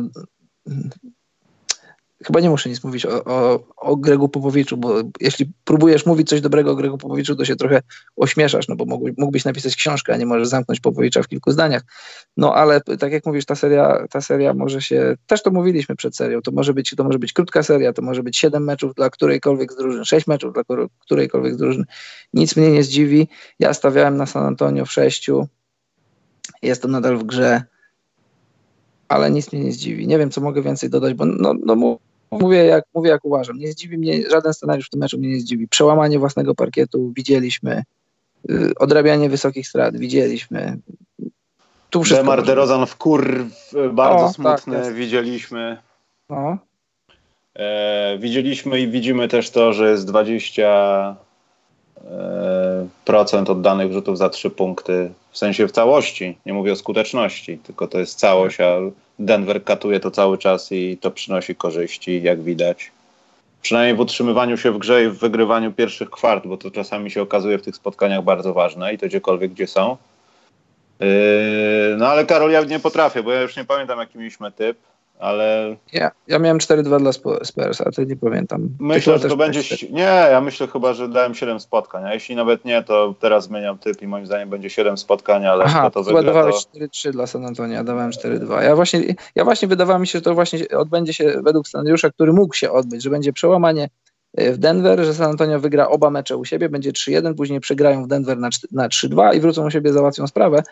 No ale nie wpisali się w mój scenariusz i, i przegrali mecz, który mogli wygrać, bo w pierwszej połowie wyglądali dobrze, jeszcze na początku trzeciej kwarty też wyglądali dobrze, no ale później Denver zrobili swój run, Jokic e, Jokic prze, przeistacza się z, z, pana Andersona w Neo. Może, tak mi się wydaje. Znaczy, dobrze by było dla, dla Denver. Jak to będzie, to, to no Ale wiem, ta seria przypomina takie te głupie komediowe gagi, kiedy dwóch facetów liściuje się rękawiczkami, wiesz. I tak. Popowicz i Malone sobie dają porazie. I tak delikatnie za każdym razem jest mocniej. No i jestem ciekaw, kto da ostatni raz, bo to naprawdę jest mecz za mecz praktycznie. No. Tutaj może w każdym, to już mamy cztery mecze za sobą, zostały maksymalnie trzy. W każdym meczu może jakiś mały detal zadecydować. Może przewaga własnego parkietu, może przewaga talentu, może przewaga coachingu. To mogą być małe rzeczy, to może być dyspozycja dnia, cokolwiek. Żeby było zabawniej, tempo gry mają takie same po czterech no. spotkaniach. To jest zadziwiające. Dobrze, Karol, przechodzimy do ostatniej serii na zachodzie. Moim zdaniem najbardziej zabawnej. Ja to uwielbiam to. Karol, nie wiem, ty mnie mm. chyba mhm. tym zaraziłeś, ale patrząc na to, co robi Westbrook i co się dzieje z Oklahoma, to to ja się cieszę, bo wiem, że no, wygrali sobie tam spotkanie, ale ja się cieszę, że możemy patrzeć na to, jak Russell Westbrook po prostu może w końcu zmieni się w normalnego człowieka. Hamulcowy tej drużyny. Ja też, ja też widzisz, ja tak ostatnio nawet. Bo wiesz co, zastanawiałem się, jak to na niego wpłynie, jak oni to skończą. W sensie, no skończy się ta seria, no i co? Russell no Westbrook przepracuje wakacje, coś tam się podzieje w Oklahomie, będą jakieś transfery, coś tam. No niewątpliwie będą się działy tam rzeczy. Natomiast ty odpadasz trzeci rok pod rząd w pierwszej rundzie.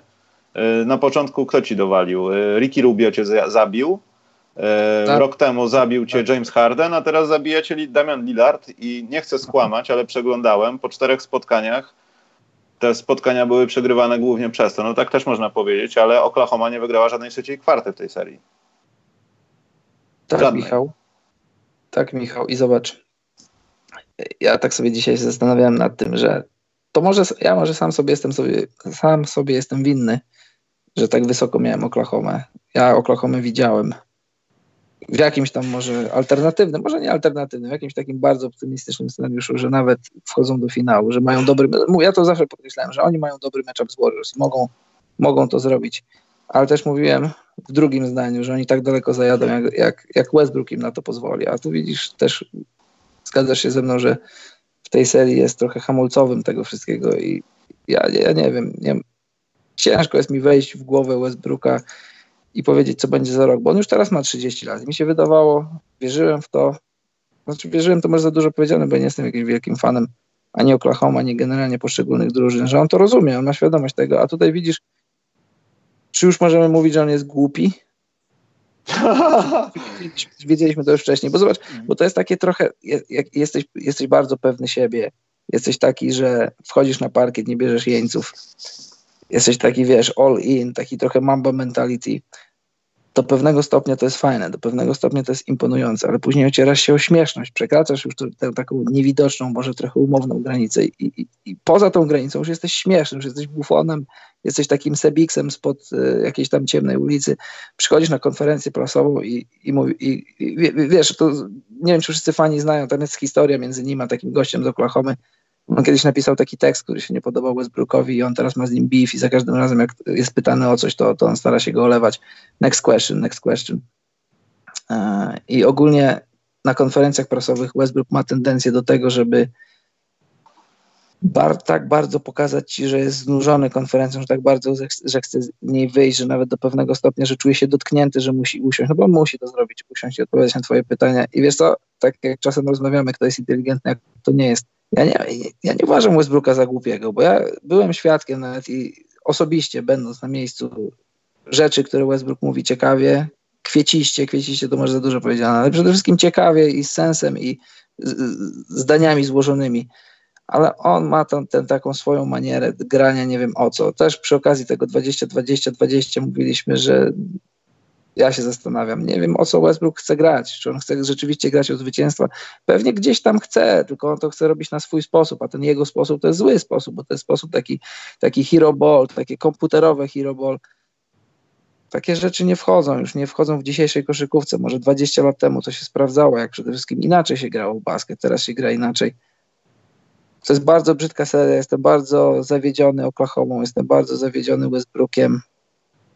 E, coś się musi zmienić. Przede wszystkim w Westbrooku. Pewnie Billy Donovan straci robotę, no ale kto by tam nie przyszedł do tego kurnika, to, to przede wszystkim musi wejść do głowy. Przede wszystkim Westbrook sam w swojej głowie musi sobie poukładać pewne sprawy i musi to zrozumieć. Znaczy musi. No, wiesz, często się łapiemy na tym, że ktoś musi coś zrobić. Melo musi się zmienić, ten się musi zmienić. Może nie musi. Jak masz 30 lat i zagrałeś w lidze już ponad dekadę i jesteś jaki jesteś, no to może nie musisz, bo po prostu nie jesteś w stanie być inny. Michał. Nie wiem, czekałem na kropkę, Karol. To się nie zmienia od 81 Wiesz, programów. Tak, no o Westbrooku moglibyśmy cały, cały, cały podcast nagrać, bo ja naprawdę, dla mnie... Znaczy wiesz to ja wiem, że o tym będziemy, Karol, rozmawiali w off-seasonie, bo nie będziemy mieli lepszych tematów. Nie, ale tak poważnie, no myślę, że w off-season byśmy rozmawiali o jakichś takich rzeczach, wiesz, właśnie a propos drużyn i tego, co dalej. I to jest niewątpliwy fakt, że albo Westbrookowi coś jest, bo to może jemu coś być po prostu. Nie wiem, szatnia ma dziwny kolor ścian, ma uczulenie, cokolwiek. E, to jest jedna rzecz, a druga rzecz to po prostu podli i nie chcę powiedzieć szmaci, ale pojęcie triple-double i dodanej wartości zawodnika do tego, że on dał triple-double. Bo patrzysz na triple-double Jokicia i wiesz o tym, że jak ono się pojawiło, to zapewne to spotkanie było wyrównane albo wygrało je Denver nie chcę patrzeć statystyki, jak to wygląda, ale ten stosunek wygranych do tego, czy było triple-double u Westbrooka jest pewnie ujemny.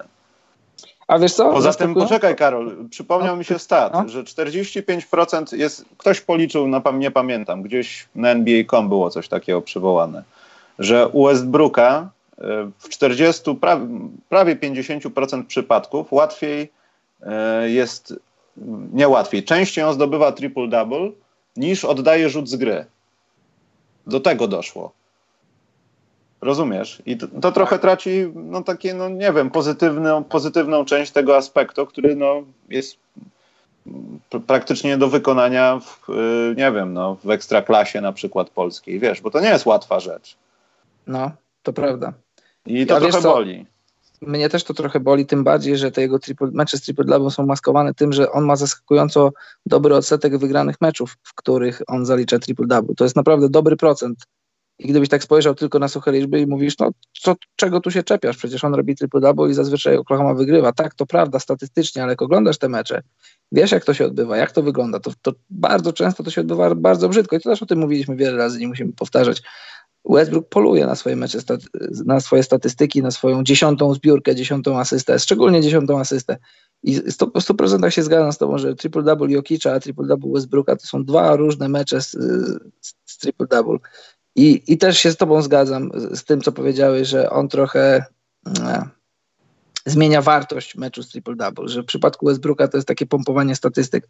To się może udać, to się, nie, to się może nie udać, że kiedyś triple-double to było świadectwem tego, że zagrałeś wszechstronny mecz, że robiłeś dużo różnych rzeczy. Teraz triple-double to może być to może być coś, że fizycznie zdominowałeś, ale też mogłeś zdominować swoją własną drużynę. A chyba nie o takie triple-double nie walczyliśmy. Nie, no przede wszystkim wiesz, jakieś takie, no nie wiem, jak nadepnięcia, nadepnięcie słonia na mysz. No, triple-double do tej pory kojarzyło się z tym, że dajesz dominujący występ dla swojej drużyny. No albo po prostu nie ma kto u ciebie grać i no, ktoś to musi robić. Jedno z dwojga. Yy, ale co myślisz, Karol, że będziemy tutaj jakąś widzieli wielką historię Pola George'a? Bo to chyba tylko on może ich wyciągnąć z tego dna, o ile da się z tego dna jeszcze coś wypracować. Bo żal mi takich ludzi jak na przykład Adams. On, on, mimo że wkłada serce i cały czas się czuje Oklahoma, Oklahoma, no, ja nie wierzę, że on chce być w tak wyglądającej drużynie. To nie jest coś, do czego możesz się przyzwyczaić, będąc na takim poziomie, a on naprawdę jest na dobrym poziomie, jeśli chodzi o podkoszowych. Takich nawet na playoffy, nie patrząc na statystyki, wiesz. Zrobi swoją robotę i świetnie zagra w pick and rollu, o to chodzi. Tak, nie wiem, wiesz co, do, wracając do Paula George'a, nie wiem na ile Paul George jest zdrowy, bo on końcówkę sezonu zagrał z obolałym barkiem, nie pamiętam którym, może jednym i drugim pierwszym meczu też grał z obolałym barkiem. I taka mała dygresja. Bookmacherzy dawali 28 punktów, to znaczy próg 28 punktów, e, czy zdobędzie Paul George. Jak dla mnie to był, to był pewniak. Postawiłem parę złotych, że nie zdobędzie 28 punktów. Pozdrawiam bookmacherów. No ale nieważne. E, na tyle, na ile, nie wiem na ile będzie zdrowy Paul George, na ile ten bark mu jeszcze doskwiera. no bo Oklahoma będzie potrzebowała nie tylko 100% Pola Georgia, też będzie potrzebowała, żeby trochę Westbrook zwolnił ręczny hamulec i nie wiem, czy to usprawnienie jest, jest, jest możliwe teraz do zrobienia w trakcie trwania tej serii, bo mi się wydawało, że już to podkreślam wiele razy, że, że ten sezon, te rozgrywki to będą takie rozgrywki, w których Westbrook będzie wdzięczny, to może nie jest właściwe słowo, ale powiedzmy w pewnym sensie wdzięczny za to, że, że Paul George go nie opuścił, że postanowił świadomie, nie przez transfer, ale świadomie podpisać kontrakt i grać z nim, bo widzi szansę, że może wygrać. I to wydawało mi się, że będzie punkt, który, taki punkt, który zmieni trochę nastawienie Westbrooka. To się nie dzieje, to się niestety nie dzieje. Przede wszystkim i dla Westbrooka, i dla Paula George'a to się nie dzieje, bo ciekawe, czy Paul George rysował taką, tak, taki scenariusz, że tak to się może odbywać. No niestety, niestety to się nie dzieje i teraz zastanawiamy się, wybiegamy w przyszłość, czy Westbrook się zmieni. Ja nie wiem, nie wiem, ale nie wygląda to, nie, nie, naprawdę nie wygląda to dobrze. Jeżeli Westbrook no, ale umówmy się, no, no. Nie, no po prostu mówię, że jeżeli Westbrook skończy swoją karierę i będzie miał, wyprzedzi, będzie liderem na, na wyprzedzi Oscara Robertsona, będzie liderem w meczach z triple-double, będzie miał pełno różnych takich niby może i znaczących rekordów, ale w, w skali powiedzmy bycia gdzieś tam jakąś tam gwiazdą umiejscowioną gdzieś, to, to, to, generalnie aż tak dużo nie znaczy, jeśli nie prowadziłeś swojej drużyny do zwycięstwa. I on sobie z perspektywy czasu tak prześledzi całą swoją karierę i pomyśli, czy było warto. No ja nie wiem, czy było warto. Moim zdaniem nie do końca. No bo ileż możesz się siłować, ileż możesz walczyć z całym światem, być takim ja przeciwko całemu światu. Okej, okay, to jest do pewnego stopnia fajne, to już mówiłem, ale przechodzisz, te, przekraczasz taką niewidzialną granicę, jesteś po prostu śmieszny, robisz, robisz siebie takiego nadętego bufona i ja nie wiem, czy Westbrook, może on taki jest po prostu, ja nie wiem, może taki jest, ale z tego, co słyszałem, nie znam Westbrooka osobiście, ludzie z jego otoczenia mówią, że to jest przemiły gość, że jest bardzo spokojny, bardzo wyluzowany, że, że, że tylko w meczach taki jest, że tylko jeśli chodzi o koszykówkę taki jest, że może gdzieś za daleko to wszystko idzie. Tak. Natomiast też nie, nie możemy nie mówić o Portland i to, tym, co się tam dzieje, bo to nie jest tak, że tak, Portland prowadzi 3-1, bo Oklahoma się. Tak, tak. Właśnie też to chciałem powiedzieć, że nie możemy mówić o tym, że 3-1 dla Portland to jest wszystko hamulcowy Westbrook, no bo w dużej mierze jest, bo ja uważam, że OKC byli lepsi, ale też musimy dużo dobrych słów powiedzieć o, o Blazers bardzo mi się podobają. Ja bardzo lubię Lillarda, bardzo lubię McColluma i cieszę się, że no szkoda, szkoda, że znaczy szkoda. Nie wiem, czy szkoda, czy szkoda to jest dobre słowo, że szkoda że kosztem Oklahomy, bo Oklahoma też na swój sposób lubiłem, ale takie, zobacz, ta odbudowa po 0-4 w zeszłym roku, po tych szybkich wakacjach, oni się teraz odbudowali. Nie wiem, czy zamkną serię, bo wydaje mi się, że Oklahoma może wrócić do, do grania, ale pewnie, pewnie nie wróci, ale dla samego McColluma, który miał kontuzję, który, wiesz, no, w podcastach często swoich się żalił, że nie chciał, żeby tak ten sezon wyglądał. Damian Lillard, który też, który też przegrywał w pierwszych rundach. Fajne takie, takie, taka odbudowa, takie oczyszczenie, bo też pewnie Terry Stotts, gdyby Blazers odpadli w pierwszej rundzie, pewnie straciłby pracę. Nie wiem, jak, nie wiem, czy jej ostatecznie nie straci, no ale w, w tym składzie jest kilka postaci, nie tylko z parkietu, ale spoza parkietu, które mają coś do udowodnienia, coś do pokazania. Jedna rzecz to Scala Bisier dostał w jednym meczu 3 minuty. Nic kompletnie nie zrobił, ale świetnie, ja się jaram. E, a tak poważnie, Karol, no, bardzo mi się podoba w grze Portland to, że e, no wi wiadomo, tam gdzieś Adams się czai w tych odległościach, ale oni nie wykonują niepotrzebnych rzutów, w sensie to jest albo trójka, albo to jest gdzieś tam in the paint, to jest kilka metrów od kosza, a nie ma nic z midrange praktycznie. Jest masa pull-upów, ale tak naprawdę nie ma no znaczy są, no to nie, nie, można powiedzieć, że nie rzucają, ale znacznie mniejszy odsetek jest tych takich rzutów po środku, bo wiadomo, że Paul George może na ciebie zapolować, Adams może wysunięty na górę gdzieś tam po switchu stać i czekać i to nie jest łatwy przeciwnik do rzucania, nawet jak zostawisz mu odcinek, nie wiem, półtora metra, on cię może dosięgnąć. E, także to mi się podoba, że oni o to dbają, bo widzą, co się dzieje w Oklahomie i Oklahoma no, ma pod tym względem spore ograniczenia bronią jak mogą, natomiast no, to jest wykorzystywanie tego właśnie, że McCollum jest zdrowy, że Lillard świetnie gra, jest właśnie tym trzecią osobą, która zabiła marzenia Westbrooka w drugiej rundzie w ostatnim trzyleciu. No i Enes Kanter, to tam ludzie już go skreślali, że tam w drugim meczu to on już nie, czy coś i, i tak naprawdę on zbiera im masę piłek. Chyba jest najlepszym ich zbierającym, jeśli chodzi o procent zbiórek na, na tablicach obronionych przynajmniej. No w, ofensywie, w, ofensywie, w ofensywie to na pewno, bo ma najwięcej tych zbiórek ofensywnych. Ten pierwszy mecz chyba tam było 20 punktów, 18 zbiórek, albo odwrotnie, mm -hmm. 18 punktów i 20 zbiórek Kantera. To było, to było coś. cała drużyna Portland ma 40 zbiórek ofensywnych, e, Lillard, Boże, Kanter w tej serii ma ich 12.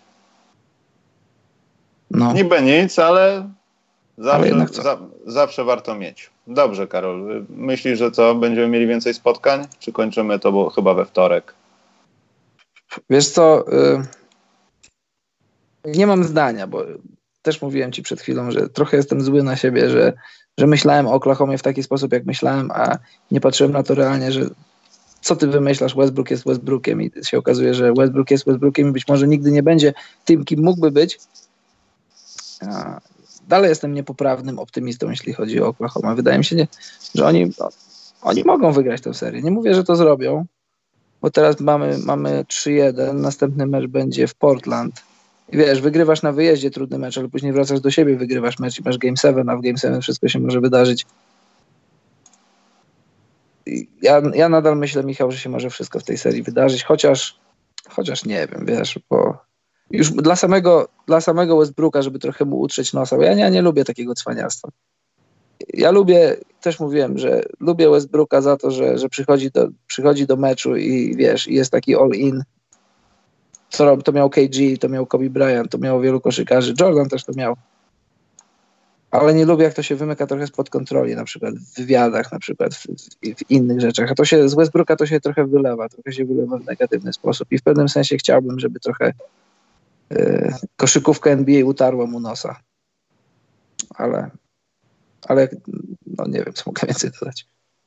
E, ja mogę tylko dodać, co by było, gdyby był Nurkić. A właśnie.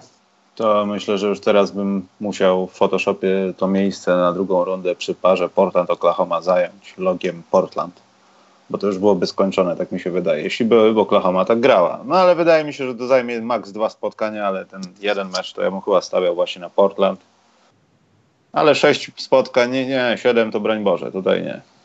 Ja myślę, że jeśli, jeśli, jeśli Thunder wygrają ten mecz y, w, w Portland, to wygrają też zapewne szósty mecz i dojdzie do meczu siódmego. Nie, nie sądzę, że gdyby wygrali, udało im się wygrać Portland, przegraliby Game 6 u siebie, no ale to, no wiesz, z Oklahoma nigdy nie wiadomo. Po pierwsze, nie, nie, jestem przekonany co do pełni zdrowia Paula George'a, to jest jedna sprawa. No a druga, nigdy nie wiesz, co siedzi w głowie Bruka. Może będzie chciał zrobić y, quadruple double. Tego też nie wiesz.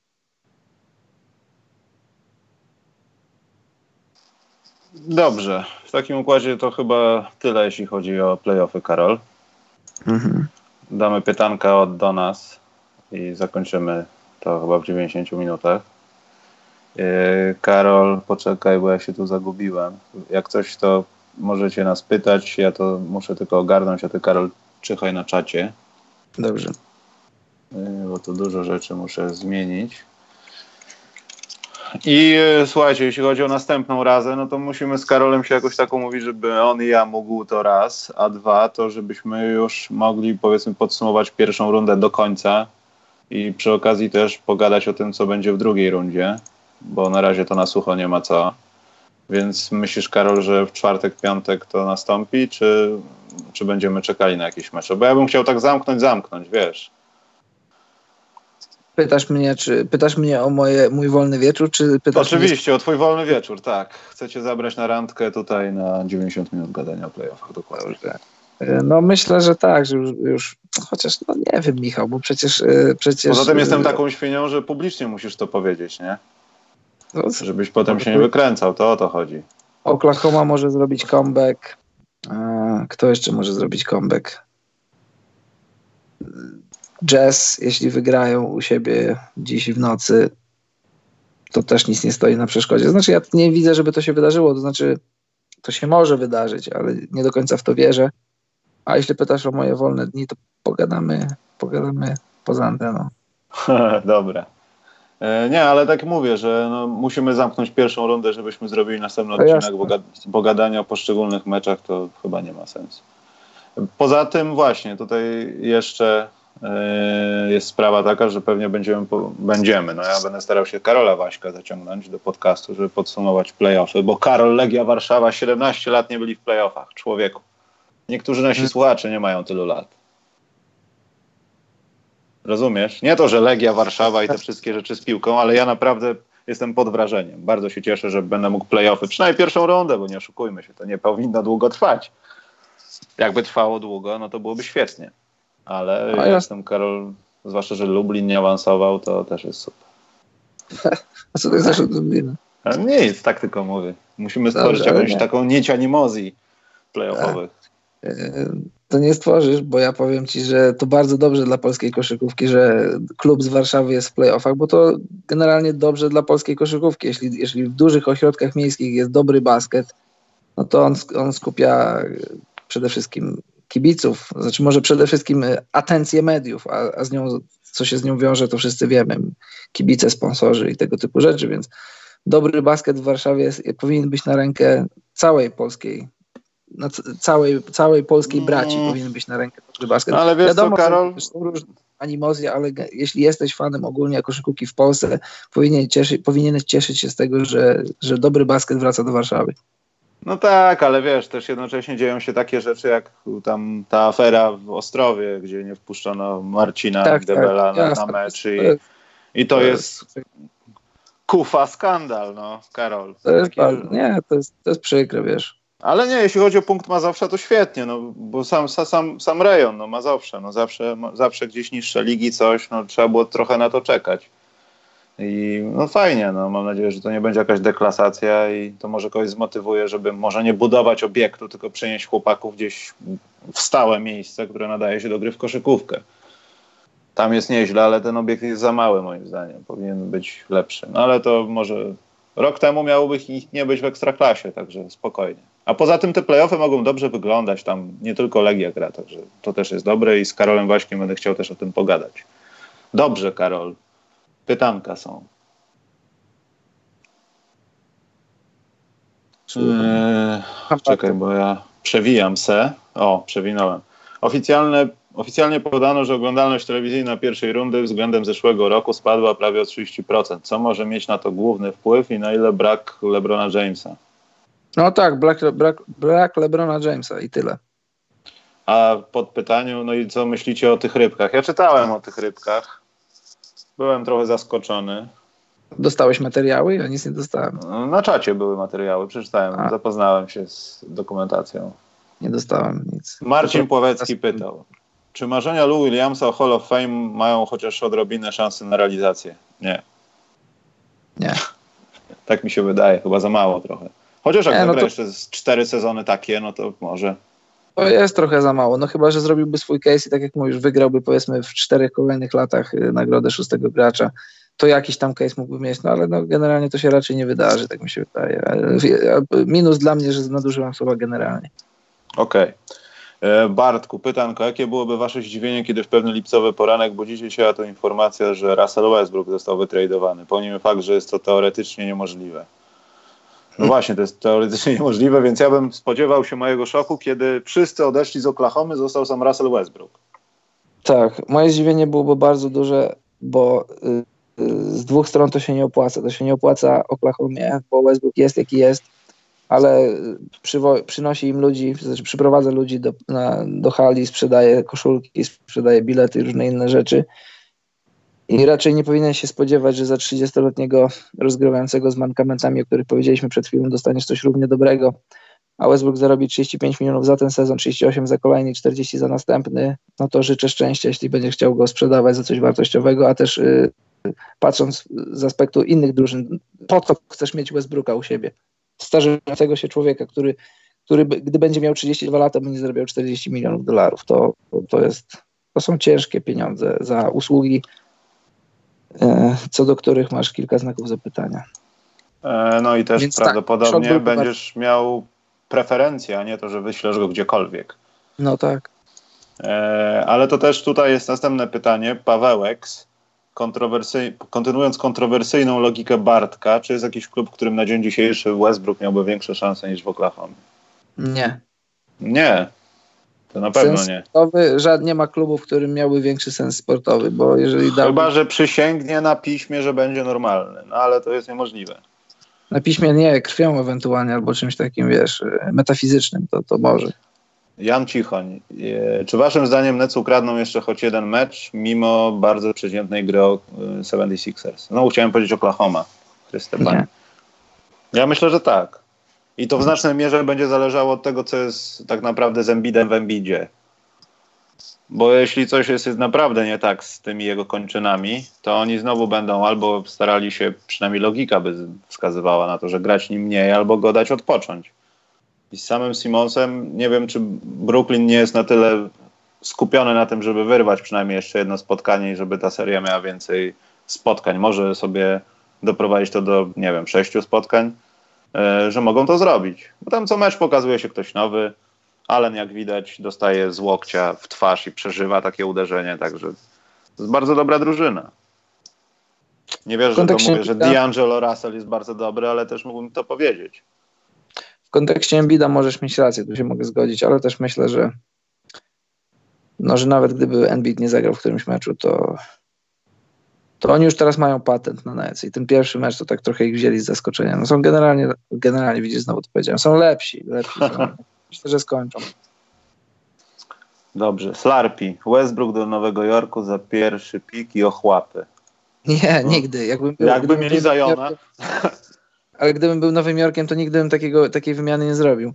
No bo masz Westbrooka jeszcze na, jeszcze na jeszcze dwa lata kontraktu, będzie miał 31 i 32 lata, to Nowy Jork już ma historię sprowadzenia na przykład Stevie'ego Francisa, czy Steffa Marborego, czy tam takich gwiazd e, tego typu, takich już trochę będących jeszcze trochę w swoim prime, ale już trochę wychodzących z niego na wysokich kontraktach, to się, e, to się nie może, to się nie mogłoby udać. Nie, ma, nie miał najmniejszego sensu coś takiego.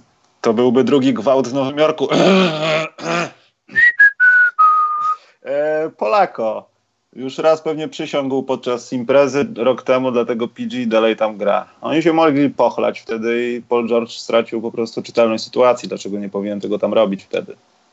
Albo jakieś mocne narkotyki weszły. No, jakieś różne jak, rzeczy. Jak, mogę opowiedzieć takiego insidera z Wiednia byliśmy na takiej jednej imprezie i tam był taki człowiek, który cały czas się śmiał i to, to musiały być jakieś mocne narkotyki. To nie mógł być alkohol. On się cały czas śmiał i tak fizycznie się śmiał. To w ogóle tak fizycznie to jest ciężko do zrobienia, żeby wiesz, tak cały czas się śmiać, to twarz boli, mięśnie twarzy. Karol, ale jakbyś się, jakbyś się dowiedział, że właśnie wygrałeś w Totka 16 milionów złotych, to co? Ja też bym tak robił. Znaczy nie to, że chodzi mi o twarde tak, narkotyki, ale bym się śmiał ze dwa dni ze śmiechu. Uwierz mi, Michał, na pewno nie tak jak ten człowiek. Mateusz Dobosz. Y, chodzą ploty, że Jamorant pójdzie z pierwszym numerem do Phoenix. Ma to jakikolwiek sens? Chyba niespecjalnie. Wszyscy polują na Zajona, ale Jamorant ma jakikolwiek sens i może spaść na przykład do takich drużyn jak Chicago czy coś. Zresztą nie znamy kolejności, także ciężko mówić o spadaniu, ale o tych mokowych sprawach. Ja myślę, że to będzie... On może przedzielić tą całą trójkę z, y, z Carverem, chyba bodajże nazwisko. Jared Carver? Mogę się mylić E, on właśnie będzie przedzielał tą trójkę z Duke, tak mi się wydaje przynajmniej. Jednego to dosyć wyraźnie, ale to jest mocna piątka. No, Jamorant może być drugim pikiem, ale pierwszym, no Zajona, to się bierze Zajonka kochanego. Tuczniczka. No tak, najpierw musimy poznać, kto co dostanie, a potem dopiero roztaczać wizję, kto kogo może wybrać i jak drużyna może wyglądać. Dobrze, dlatego jak widzicie, nasza odliczanka jest już nakierowana na draft, bo chyba nie mamy nic innego do odliczania. Potem chyba będą może jakieś może finały czy coś, ale dlatego to losowanie draftu będzie za 22 dni, to wtedy się dowiemy. Ja gdzieś publikowałem jakieś takie rozliczenie, ile kto już ma de facto szans na to, żeby mieć tą jedynkę. Więc wszystko praktycznie wiadomo, trzeba tylko kulkami po, po, pomieszać. O, Bartosz Jaglarz zadał ostatnie pytanie w tym podcaście. Ono jest bardzo dobre. Czemu Utah grając tak, jak grają, muszą mi łamać serce? Jak Karol ci się wydaje? Jesteśmy w stanie mu to jakoś wytłumaczyć? Tak, jesteśmy. To jest kombinacja dwóch rzeczy. E, Rockets e, w tym sezonie ludziom się wydawało, że Rockets są dużo słabsi niż w zeszłym roku, a okazuje się, że nie są słabsi, są bardzo dobrzy. To jest bardzo dobra drużyna trochę zakurzona i tak delikatnie pod radarem. Może, może w wiesz, jak, jak zrobili ten swój triumf, triumfalne wejście z miejsc tam 11-12, to, to ludzie zaczęli trochę o nich mówić, ale też, też wydaje mi się, że, że nie aż tak dobrze się mówi o, o Rockets, jak oni są w rzeczywistości dobrzy. To jest drużyna, która może wygrać, zdobyć mistrzostwo w tym sezonie. I no, wiesz, to jest tak banał, to jest po prostu bardzo dobra drużyna, a, a jeśli chodzi o jazz, jazz w kolejnym roku mają swoje problemy. Ich problemem jest to, że brakuje im kolejnego strzelca. Mają Donowana Michela i, i grupę zawodników, którzy, ja to powiedziałem, dzisiaj, którzy mogą, ale nie muszą. A jak możesz, a nie musisz, to, to ostatecznie nie musisz. Ale I- możesz. Ale możesz, ale nie musisz. Aha, no tak, ale to robisz i, tak. Wiesz, no, jazz mają super system, Queen Snyder, ja, ja, ja uwielbiam oglądać mecze jazz. Tak jak piłka chodzi, tak jak oni pracują w obronie, to, to, to, to jest coś pięknego, ale po prostu jak przychodzi co do czego, to brakuje ci takiego konkretnego strzelca, takiego, który, który jak drużyna cię czyta, a szczególnie w playoffach, w serii, wiadomo, że przychodzą usprawnienia, drużyny oglądają filmy, robią, robią to, tamto. Potrzebują zawodnika, który potrafi się wyłamać ze schematu, wykreować coś sam dla siebie. A, a Jazz na ten moment mają tylko Michela, który, który potrafi to regularnie robić. No bo wiesz, tam Joe Ingles, Joe Ingles jak, jak go otworzysz, no to może ci rzucić 10 trójek, ale Joe Ingles nie kreuje sam dla siebie. I, i patrzysz na skład Jazz, tam nie masz ludzi, którzy dla siebie kreują. Masz świetnych strzelców, masz fachowców, ale nie masz ludzi, którzy dla siebie kreują. I jak dla mnie to tu się wszystko zaczyna i tu się kończy. Że Rockets są dobrą drużyną, są lepsi niż wielu ludziom się nadal wydaje, a Jazz potrzebują kolejnego strzelca. No dobrze, to w takim układzie odpowiedzieliśmy na to pytanie. Nie wiem, czy Bartosz Jaglasz jest zadowolony, jego serce mniej krwawi. Musi być. Czasy Karla Malone i Johna Stocktona nie wrócą, nie chcecie Bartek martwić, ale musisz jakoś z tym żyć. Musisz mieć nadzieję, bo Jazz będą mieli trochę pieniędzy, trochę pieniążków nawet, żeby nie mówić. Pieniążków? No proste, że Do wydania tego lata i czy musisz jako fan Jazz trzymać kciuki, że ktoś się zdecyduje zagrać w Utah. Ja gdybym był wolnym agentem, to bym rozważył granie w Utah, no chyba, że bardzo ci zależy na życiu nocnym, które w Utah prawie nie istnieje, no ale no, coś za coś. Pawełek, ostatnie pytanie. Czy z Rubio coś jeszcze będzie? Nie. Ale, ale no, no nie, no co masz na myśli, co będzie? No Rubio jest klasowym rozgrywającym, jest rozgrywającym Właśnie. na, na miarę startera w NBA, na miarę startera w drużynie, która gra w playoffach. Ma 20 chyba, ile on ma lat? 7? Tak No, młodo zaczął, kłopoty z Tak, ojcem, no i- wiesz, na pytasz, czy z nim coś będzie. Minnesota, fu. Tak, pytasz, czy z nim coś będzie, tak jakby on był jakimś tam niespełnionym talentem, albo Ricky Rubio jest tym, kim jest i on jeszcze Nie oszukujmy się, to jest jeden z najlepszych Europejczyków grających y, w NBA. Tak. No. Tak. Pawełku, trochę tutaj nie, nie doceniasz Rickiego Rubio, trochę depresjonujesz to, kim jest on w NBA, bo on jest so, solidnym koszykarzem. Solidnym trochę nie lubię tego słowa, no ale on jest, jest, jest ponad przeciętnym koszykarzem. Nie jest all-starem, ale jest ponad przeciętnym koszykarzem. Jest fantastycznym rozgrywającym. Jest, takim, jest tym, kim jest. Jest tym, kogo teraz widzisz, czyli rozgrywającym drużynie, która gra w playoffach. Zapomnieliście wspomnieć o w tym podcaście o technikach dla Duranta. Sędziowie skradają show. Eee, nie, ja nie skradają, bo my nie wiemy. w nie tej serii wiemy. to trzeba kraść zapałki, zanim ktoś je odpali. Tak, Zaczyna tak, się to- gadeczka, poszły, Tak, poszły won mnie stąd. No i tak trzeba robić niestety. Dużo rzeczy trzeba robić prewencyjnie, bo, bo czasem jak pozwolisz na jedną rzecz, to to się, wiesz, yy, z kulki śniegowej robi się lawina, żeby tam nie było eskalacji pewnych rzeczy. Czasem to wygląda jak, jak wiesz, jak, jak strofowanie gdzieś tam dzieci na WF-ie w liceum, no ale no czasem tak to musi wyglądać. Nie zawsze to nam się musi podobać. To jest jedna sprawa, a druga, też mówiłem wyraz, nie zdajecie sobie sprawy z tego, jak zawodnicy narzekają, jak marudzą do sędziów cały czas, to dopiero widać, jak jesteś przy parkiecie i też nie wiemy, jakie tam słowa padają, więc no. Dobrze, zakończmy Karol ten podcast. 81 to jest najlepszy rocznik, jaki powstał na planecie Ziemia, chciałbym dodać. O, nie licząc drugiego, 80. No i no drugi będzie, miejmy nadzieję, w tym tygodniu, ale zobaczymy jak to będzie. Dlatego musicie dzisiaj wcisnąć te wszystkie linki, które są w opisie. y, Wlepkowo-ubraniowe również, podcastowe, zwłaszcza instagramowe. Może będą jakieś fotki Karola uprawiającego sport na przykład. Nie chcę powiedzieć nagie fotki Karola. Zobaczymy jak to z popular- z popularnością. Albo fotki łydek. Top 10 łydek. Karol zrobi taki miks. Ty musisz, No tak. Michał, ty musisz, Michał, zrobić update, że już nie blogs.pl, a .com. Nie, jeszcze nie właśnie. Właśnie, właśnie Credits. chciałem dopowiedzieć, Karol, że czekamy do, do śmierci. No dobrze.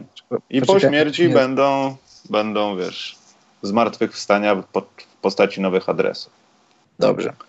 Dobrze, także odwiedzajcie to wszystko, Patronite, donajciki, wszystko macie w opisach. Karol mówi swoje i spadamy. Trzymajcie się czołem. Dziękujemy za dziś i dobranoc, mili ludzie.